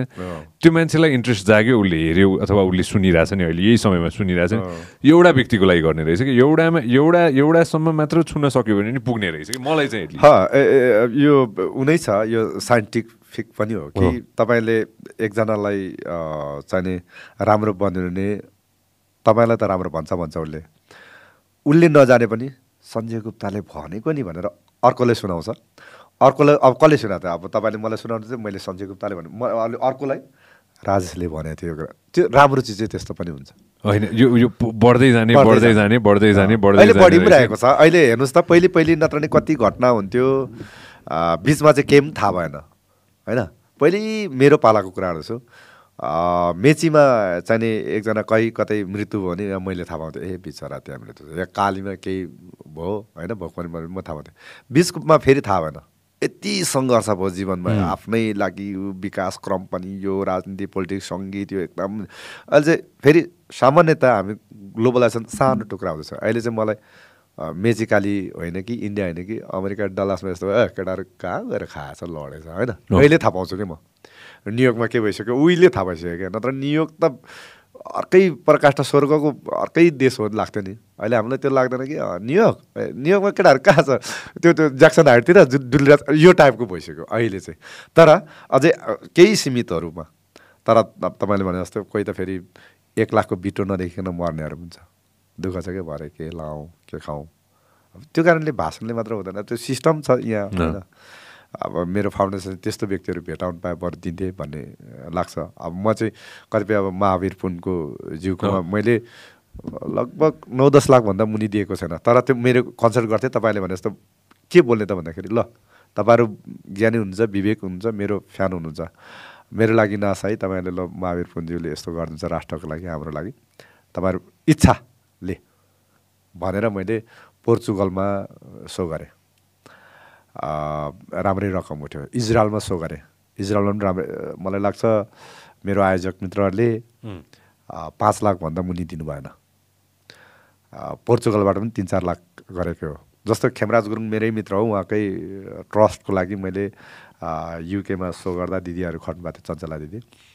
त्यहाँ पनि नौ दस लाख उठायो भने चाहिँ हामीले बोल्दा त्यति रकम चाहिँ उठ्दो रहेछ नि त कहीँ न कहीँ। अब जस्तो अर्को कोही किडनी बिरामी हुन्छ कोही हुन्छ अब जलजला परिवार हाम्रै गायिका हुँदा सबैको चुलो बलोस् भन्नु कारण मैले कि त्यही हो कि कलाकारहरू सान मात्रै छ बाहिर बेलुन जस्तो एउटा सानो सियोले टक्क घोषिदियो भने फुट्छ भन्ने डर छ हाम्रो कलाकारिता चाहिँ। सान सौरत बडा देखिन्छ होइन?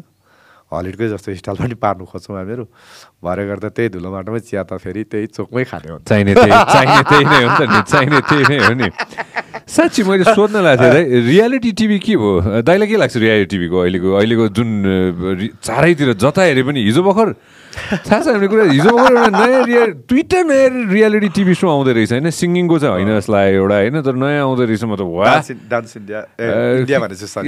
डान्स डान्स पनि आउँछ अर्को एउटा नयाँ सो मलाई खुब गर्नु मन लागेको सो पनि हो यो सार्क ट्याङ्क भन्ने आउनु लागेको रहेछ होइन यो बिजनेस व्यापारको बारेमा हो कि होइन। मलाई खुब इन्ट्रेस्ट लागेको सो यो टिभीमा आउन पनि लागेको रहेछ होइन हिजो भर्खर देखिरहेको थिएँ मैले होइन दाइ के छ भन्नु त रियालिटी टिभीमा दाइलाई अफर नआएको त होइन थाहा छ मलाई अब जस्तो मैले चाहिँ पहिले दिनेश टिसी सरको नेपाल टेलिभिजनमा प्रसारित दुई सिजन खोजी प्रतिभाको युट्युबमा हेर्न सक्नुहुन्छ म जज भएको। म लगायत सुरेश अधिकारीजी हुनुहुन्थ्यो। टु सिजन गरेँ। त्यहाँ आएका आर्टिस्टहरू प्राय प्राय दुर्गा परिवारजीलाई हामीले चलचित्र मायाजबारमा सर सर माया वरा वरा होइन रेवत राईजी सुमन सरगम जगत उत्तम जङ्गलावती प्राय। हामीले लिएको राम्रै राम्रै आर्टिस्ट दुर्गा परिवार परिवारजी होइन। तर पछिल्लो समय चाहिँ त्यो अलिक धेरै अब हुन त रियालिटी सो भनेको त्यो डकु ड्रामा रियालिटी नामै रियालिटी भन्छ। थोरै डकु ड्रामा र बिजनेसमा फसिरहेछ कि जस्तो चाहिँ लाग्ने। तर कहीँ न कहीँ राम्रो त गरेको छ। फ्रेन्चाइज एउटा नेपालमा भित्रिएको छ खुसीको कुरो। नेपाल देश त आयो नि त। अनि प्रतिभाहरू कहीँ न कहीँ छरेर बसेको प्रतिभाहरूलाई एउटा प्लेटफर्म चाहिँ बनेको छ। ज्यादातर देखासिकी नगर्यो भने हाम्रो परिस्थिति अनुसारको सो भने अझ राम्रो हुन्छ जस्तो लाग्छ। तर अहिलेको जमानामा त तपाईँलाई मिडिया हाउसै नचाहिने भने त। सञ्जयको आफ्नैमा अफिसमा त तपाईँलाई संसारभर राम्रो छ भने हेर्न सक्छ। र कतिपय मापन चाहिँ यहाँ चाहिँ भोटिङ र भ्युर्स कहिलेकाहीँ कस्तो छ अ, टप व्यक्ति पनि भ्युर्स नहुनु पनि सक्छ। होइन। जस्तो कमेडियन स्टेफन हार्वे के भन्नुहुन्छ नि? कमेडियन। उहाँको पनि छ सेकेन्डमै अड्किरहे अड्किरहेको पनि हुन्छ कि? तर त्यो चिज राम्रो छ कि छैन? त्यो सन्देशमूलक छ कि छैन? त्यसले फाइदा पुर्याएको छ कि छैन? त्यो सोले। हो त्यो मेन कुरा। अब यहाँको रियालिटी सोहरूले पुर्याएकै छ जस्तो चाहिँ लाग्छ। किनभने मेरो लाइन सङ्गीत भएकोलाई सङ्गीतै ज्यादा छ। अब अहिले अ, सारेगामा लिटिल च्याम्प सकेर अब त्यसको त रिजल्ट आएको छैन। किड्सको आ कहीँ न कहीँ विवाद हुनु त्यो स्वाभाविक रूपमा इन्डियामा पनि विवाद हुन्छ हलिउडमा पनि यो भइदिएको भए हुन्थ्यो त्यो त्यो त चोइसेसको कुरा हो नि त। तर कहीँ न कहीँ एउ- एउटा कलाकारको चाहिँ चुलो बोल्नुपर्छ जस्तो लाग्छ मलाई। फ्युचरमा टाइम छ दाइसँग? रियालिटी सो गर्नलाई? छैन। टाइम छैन मैले द यो मलाई द भोइसमै कोचको लागि आएको हो होइन? अब पहिल्यै सुशील हुँदा नेपाल आइडलमै आएको हो। अनि द भोइस किड्स अहिले सक्यो त्यसको पनि मलाई कोचमा आएको हो। मैले चाहिँ उहाँहरूले छ महिना डेट माग्नुहुन्थ्यो। छ महिना अलि म असमर्थ छ महिना त म त फेरि अघि भने जस्तो अहिले पो लकडाउन भएर म यहाँ बसेँ तर खुल्ने बित्तिकै मेरो धेरै यो माल्टा स्विडेन साइप्रस त्यो लाइनमा छ दुबई लाइनमै छ। अब त्यहाँ त सायद अब खुलिसाथ अब- हामी खाडी गएको छैनौँ है दाइसँगै मलाई दाइसँग खाडी जानु मन छ दाइ त्यसको मतलब अहिले दुबई जाँदैछु अघि हमालजी हमालजीको त्यो गर्नु जाने हो। बुर्ज खलिफा। मलाई चाहिँ मलाई मलाई अनेस्टली भन्नु चाहिँ मलाई चाहिँ होइन म- मैले खाडीमा गएर कार्यक्रम गर्दाखेरि मलाई त्यहाँ जति रमाइलो भयो नि होइन। त्यो अडियन्सलाई मैले त्यो एक घन्टाको समयमा मेरो बोलीले मैले जति त्यो महसुस गरेँ नि त होइन त्यो मैले अरू अरू ठाउँमा त्यो त्यो सेन्टिमेन्ट चाहिँ मैले त्यो हन्ड्रेड पर्सेन्ट पाएँ कि दाइ। त्यहाँ त्यहाँको एउटा हाँसो हुन्छ नि होइन? त्यो मेरो लागि धेरै नै दिल खोलेर। दिल खोलेर। तपाईँको फ्यान फलोइङ छ किनभने कान्तिपुर नसुन्ने हाम्रो पूर्वको या गाउँको मान्छेहरू नै छैन क्या।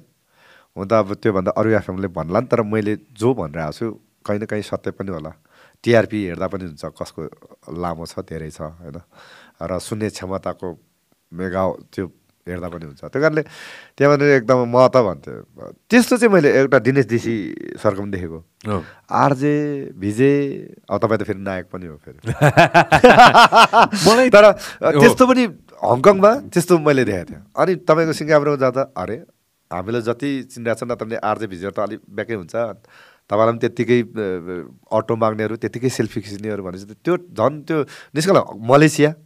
अभियसली तपाईँ एन्जलमा जानुभएको थियो। होइन क्रोस जुद्या थियो थियो। फ्लाइट। म चाहिँ अर्को छ त्यो कारणले मलेसियाको। हेर्नुहोस् अडियन्स हजारौँ नेपाल जस्तो।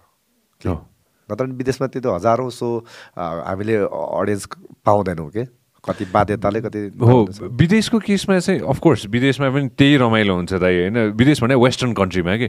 तर जहाँ खाडी मुलुकमा चाहिँ जहाँ दाजुभाइ दिदीबहिनीहरू जानु भएको छ नि होइन? त्यहाँ कार्यक्रम गर्न चाहिँ अर्कै मजा कि दाइ म म त्यो म त कसरी डिस्क्राइब गरौँ नै अब त्यो त्यो त्यो उहाँहरूले जुन त्यो के अरे मोल तिरेर आउनु भएको हुन्छ नि होइन। त्यो कमाउन पनि कति इनोसेन्ट स- exactly। तपाईँ क्या उहाँहरूको बिचरा त्यसो भन्दा त्यो उहाँहरूको तलबको गर्नु खोजेको त्यसरी भन्न खोजेन होइन? तर त्यति तलबै जति नै टिकट काटेर बिचरा आयो एक्ज्याक्टली अनि घर परिवार बिर्सेर उसेर सङ्गीतको लागि कलाकारको लागि। त्यो त्यो उहाँहरूको सोच त बहुत त्यो कलाकार जोगाएकै उहाँहरूले हो। एक्ज्याक्टली मैले त्यही मैले त्यही अरू। अब ठुलो म हुँ कमाउनेहरू त कस्तो छ भने ओ राजपाल त्यहाँ बोलाइदेऊ न आयोजकलाई। हामीसँग चिया खाओस्। बरु म तिमीलाई पैसा दिन्छु भन्यो भने त। त्यो चाहिँ ढाँड्स किसिमको देखावटी भयो। उहाँहरूको चाहिँ माया आशीर्वाद भयो। म उसलाई छुन चाहन्छु। सन्चै कसरी बोल्थ्यो यहाँ म आज हेर्छु। त्यो चाहिँ विचारहरू छ। त्यो। एकदम मलाई त एकदम हुन्छ नि होइन? मलाई मलाई डाउन द रोड होइन? डाउन द रोड सबैतिर मजाले एक राउन्ड हान्नु मन छ क्या दाइ? हुन्छ नि होइन? किनभने इन्ट्रेस्ट के दाइ त्यो? ल ल जाउँ केही छ हामी हामी यहाँ सँगै रैला गर्दा गरेर फेरि कता। पुग्छौँ फेरि? सिङ्गापुरको रैला याद आयो नि त मलाई। फेरि। म त सिङ्गापुरमा एकदमै बिन्दास लाउरेसँग एकदमै लाउरे भाइ एकदमै मिल्ने। कहाँ जान बाँकी छ दाइ? कहाँ कता कता घुम्नु बाँकी छ? यो कुन पर्यो Chile अर्जेन्टिनाहरू South. America South America. South America मात्रै बाँकी छ। साउथ अमेरिकामा नेपाली साथीहरू हुनुहुन्छ तर। त्यो चाहिँ उहाँहरू अमेरिका जाने अन द वेको बाटो हुँदा अड्केको प्रायःहरू हुनुहुन्छ अनि कम हुनुहुन्छ। कुरा चाहिँ हुन्छ मेरो। अस्ति बाई द वे म अमेरिकाको बाट फर्किँदै एउटा अर्जेन्टिनियन फ्यान आएर हामीसँग हाम्रो एउटा एक किसिमको मलाई विदाय कार्यक्रम फेयरवेल पार्टी थियो। त्यसमा अर्जेन्टिनियन आएको थियो।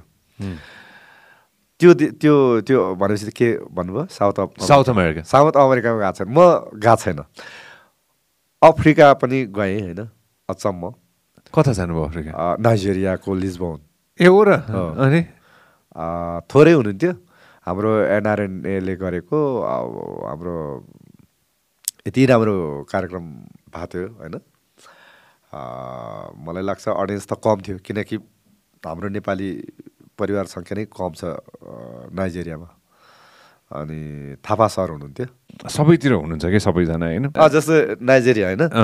त्यहाँ चाहिँ थापा सर हाम्रो हिक्मत थापा सरले अर्गनाइज गर्नुभएको थियो। अनि हाम्रो सुभाष ढकाल दाईले यहाँ चाहिँ मेडिटेट गर्नुभएको थियो। तिमी कति लिन्छ? यस्तो यस्तो टाइपको थियो क्या त्यस्तो देश पनि गएको छु। स्पेनको मेड्रिड मैले नै सो गरेको। पहिलो। हो। त्यही कारणले यो अर्जेन्टिनाहरू मात्र नगएको त्यहाँ जाँदा पनि कहीँ न कहीँ कल्चर म मात्र त गइनँ। हो। नेपाल गयो नेपाली गीत सङ्गीत गयो होइन? कहाँ कहाँ गएर गर्नु मन छ दाइ दाइलाई अब कन्सर्ट कता गर्नु मन छ दाइ अब पाहाडको चन्द्रमा। सकिगयो नि सकिगयो नि बाई द वे हाम्रो एकजना साथी होइन म्युजिसियनै हुनुहुन्छ होइन उहाँले एकदमै छर्लङ्ग भएर उहाँले भन्नु भएको छैन होइन तर एकजना म्युजिसियन चाहिँ छिटै माउन्ट एभरेस्ट चढ्दै हुनुहुन्छ कि? म नाम भन्दिनँ उहाँले हो ए। कुरा भएको थियो। अफिसियली रिलिज गरिसक्नु भयो। र यो कुरा?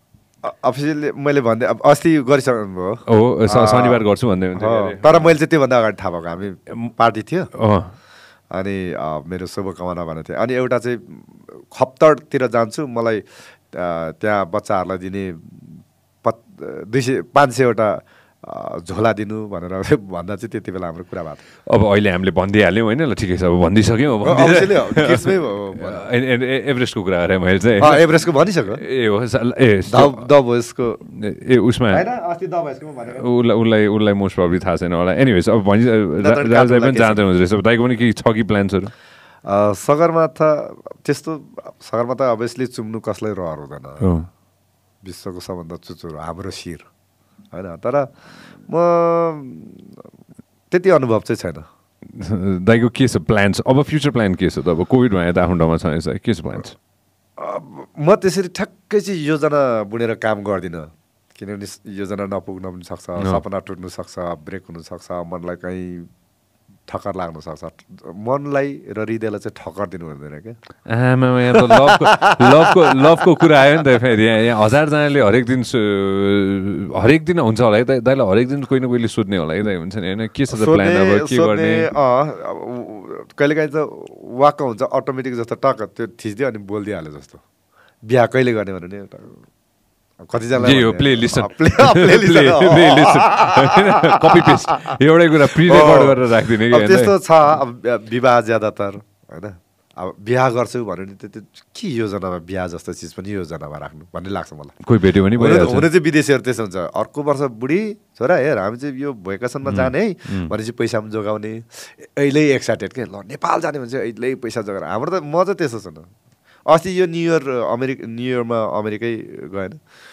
पन्ध्र दिन अगाडि अलपसरन म त पूर्व टुर चलिरहेको थियो। इलाम धनकुटा झापा यता ताप्लेजुङ पाँच सात प्रोग्राम चलिरहेको थियो। ठिकै भतिजको बिहाबाट खोटाङबाट बसुर हुँदै गएको। ए आइसकेको रहेछ यो कुरा। Well known singer Raju Lama pronounces to climb Mount Everest जनवरीको सोह्र तारिक आइसकेको रहेछ कसले हालेको यो? यो ओके यो अनलाइन पोर्टलले चाहिँ रहेछ फ्यान्टास्टिक राज दाइलाई बेस्ट अफ लक यार राज दाइलाई बेस्ट अफ लक फिनालेमै एनाउन्स गर्नु फिनालेमा अनाउन्स। गर्नुभएको रहेछ दाइले फ्यान्टास्टिक अब दाइलाई बेस्ट विशेष त्यो साइडबाट त छँदै नै छ होइन राज दाइ आइम सो ह्याप्पी म्यान दाइ आउनु भयो म क्या खुसी भएँ राजा सिरियसली म म म सुपर एक्साइटेड अब यसरी बस यसरी नब यसरी बस्ने मौकै पाएको थिएन हामीले अब कस्तो हुन्छ भने अब तपाईँले बोलाउनु त पहिले यो चिज अब एडिट होला या नहोला? हुँदैन। अब कतिचोटि भन्नुभयो म नभ्याउने क्या तपाईँ बिहान फोन गर्नुहुने होइन हो बिहान मेरो लागि ट्रचर हो एकदमै बिहान साँच्ची हो बिहान ट्रचर मलाई उहिलेदेखि लागेको पानी होइन त्यो कारणले कहिले काहीँ भिटामिन डीको कमी हो मलाई चाहिँ। घामै देख्नु नपाउने। म पठाइदिन्छु। घामै देख्नु नपाउने। अनि भन्नुभएको थियो तर मलाई चाहिँ एकदमै बेस्ट लाग्ने भर्सक मलाई अरू त कस्तो छ भने आउने बित्तिकै तपाईँको घटना के भएको? कहिले बिहा गर्ने? होइन? कतिवटा गीत भयो? अरे यार गुगलमै सर्च भने पाउँछ ज- हरेक कहाँ जन्मेको कति साल भएको होइन। बिहा भएको छ भने के भनिराख्नुपर्छ तब तर तपाईँसँग मलाई लाग्थ्यो कि जुन चिज हुन्छ आज म ल खुलेर पनि दिन्छु म त खुल्ने नै हो। मेरो मेरो कुरा हरेक चिज थाहा पाउने अधिकार मेरो शुभचिन्तकहरू फ्यानहरूमा छ जस्तो लाग्छ। त्यत्रो मलाई ब्लेस्ड गर्नुभएको छ। यो स्थानमा पुर्याउनु भएको छ। त्यही कारणले म पनि सबै चिज थाहा पाउनुहोस् कि। जे हो त्यही हो। हो त्यो चिज अरूलाई पनि थाहा होस् कि। यस्तो व्यक्ति पनि यति इजी छ। भन्ने हिसाबले म तपाईँको जे सोध्नुहुन्छ म उत्तर दिन तयार छु। भन्ने हिसाबले तर जुन हिसाबले सोच्नु सोचेर आएँ यहाँको पस्ने बित्तिकै म यस्तो दिल त्यो गार्डन भयो नि। मैले सोचेको सन्चै हो ठिक हो। मैले एप्रिसिएट गरेको मान्छे ठिक हो। मैले टाइम दिएको मान्छे ठिक हो भन्ने लाग्यो। यहाँ हेर्नुहोस् अरूलाई भए ल टाइम रेकर्डिङ भइसक्यो यहाँ बोलेको बोलेको छौँ। यो दुई भाग जाला के जाला कन्टिन्यू जाला होइन? मजा आइरहेछ मलाई चाहिँ घरमा अब जस्तो यो चिज हामी इन्टरभ्यू गरेका छौँ नाटक कुन कुरा लुकाउनु पर्ने कुन चिज सेन्सर हुन्छ कि भन्ने नै चाहिँ गएको छ। चलचित्र सफर। oh man. राज दाई thank you very much. I love you र अब मैले मैले यसो आँखा चिम्लेर सोच्दाखेरि हामी कतै न कतै कुन चाहिँ टुरमा हामी सँगै हुन्छ मैले बुझिसकेँ त्यो कुरा। त्यो त्यो ब्लेस्ड आयो टावर आयो टावर आइसक्यो मलाई टावर टावर आइसक्यो टावर दिमागमा आइसक्यो। आई लभ यु दाई too. Yep, sure. र जसले हेर्नु भएको छ हामी दुईजनाको जोडी पक्कै कुनै देशमा देख्नुहुन्छ। 100%. हामी- हामी त नेपालभित्र त भइ नै रहन्छौँ। सिङ्गापुरमा पनि भयौँ होइन? सबसे नजिकै खोटाङै देख्छौँ होला। अब त छिटोभन्दा छिटो फोटो। खोटाङ देखाउनु त पहिले त आफ्नो माटो चुमेरै जाने हो इन्स्टाग्राममा आउँछ है फेरि त्यो photo. Okay I love you दाई thank you very much for coming thank you If you love what we are doing, make sure that you subscribe and turn on notifications.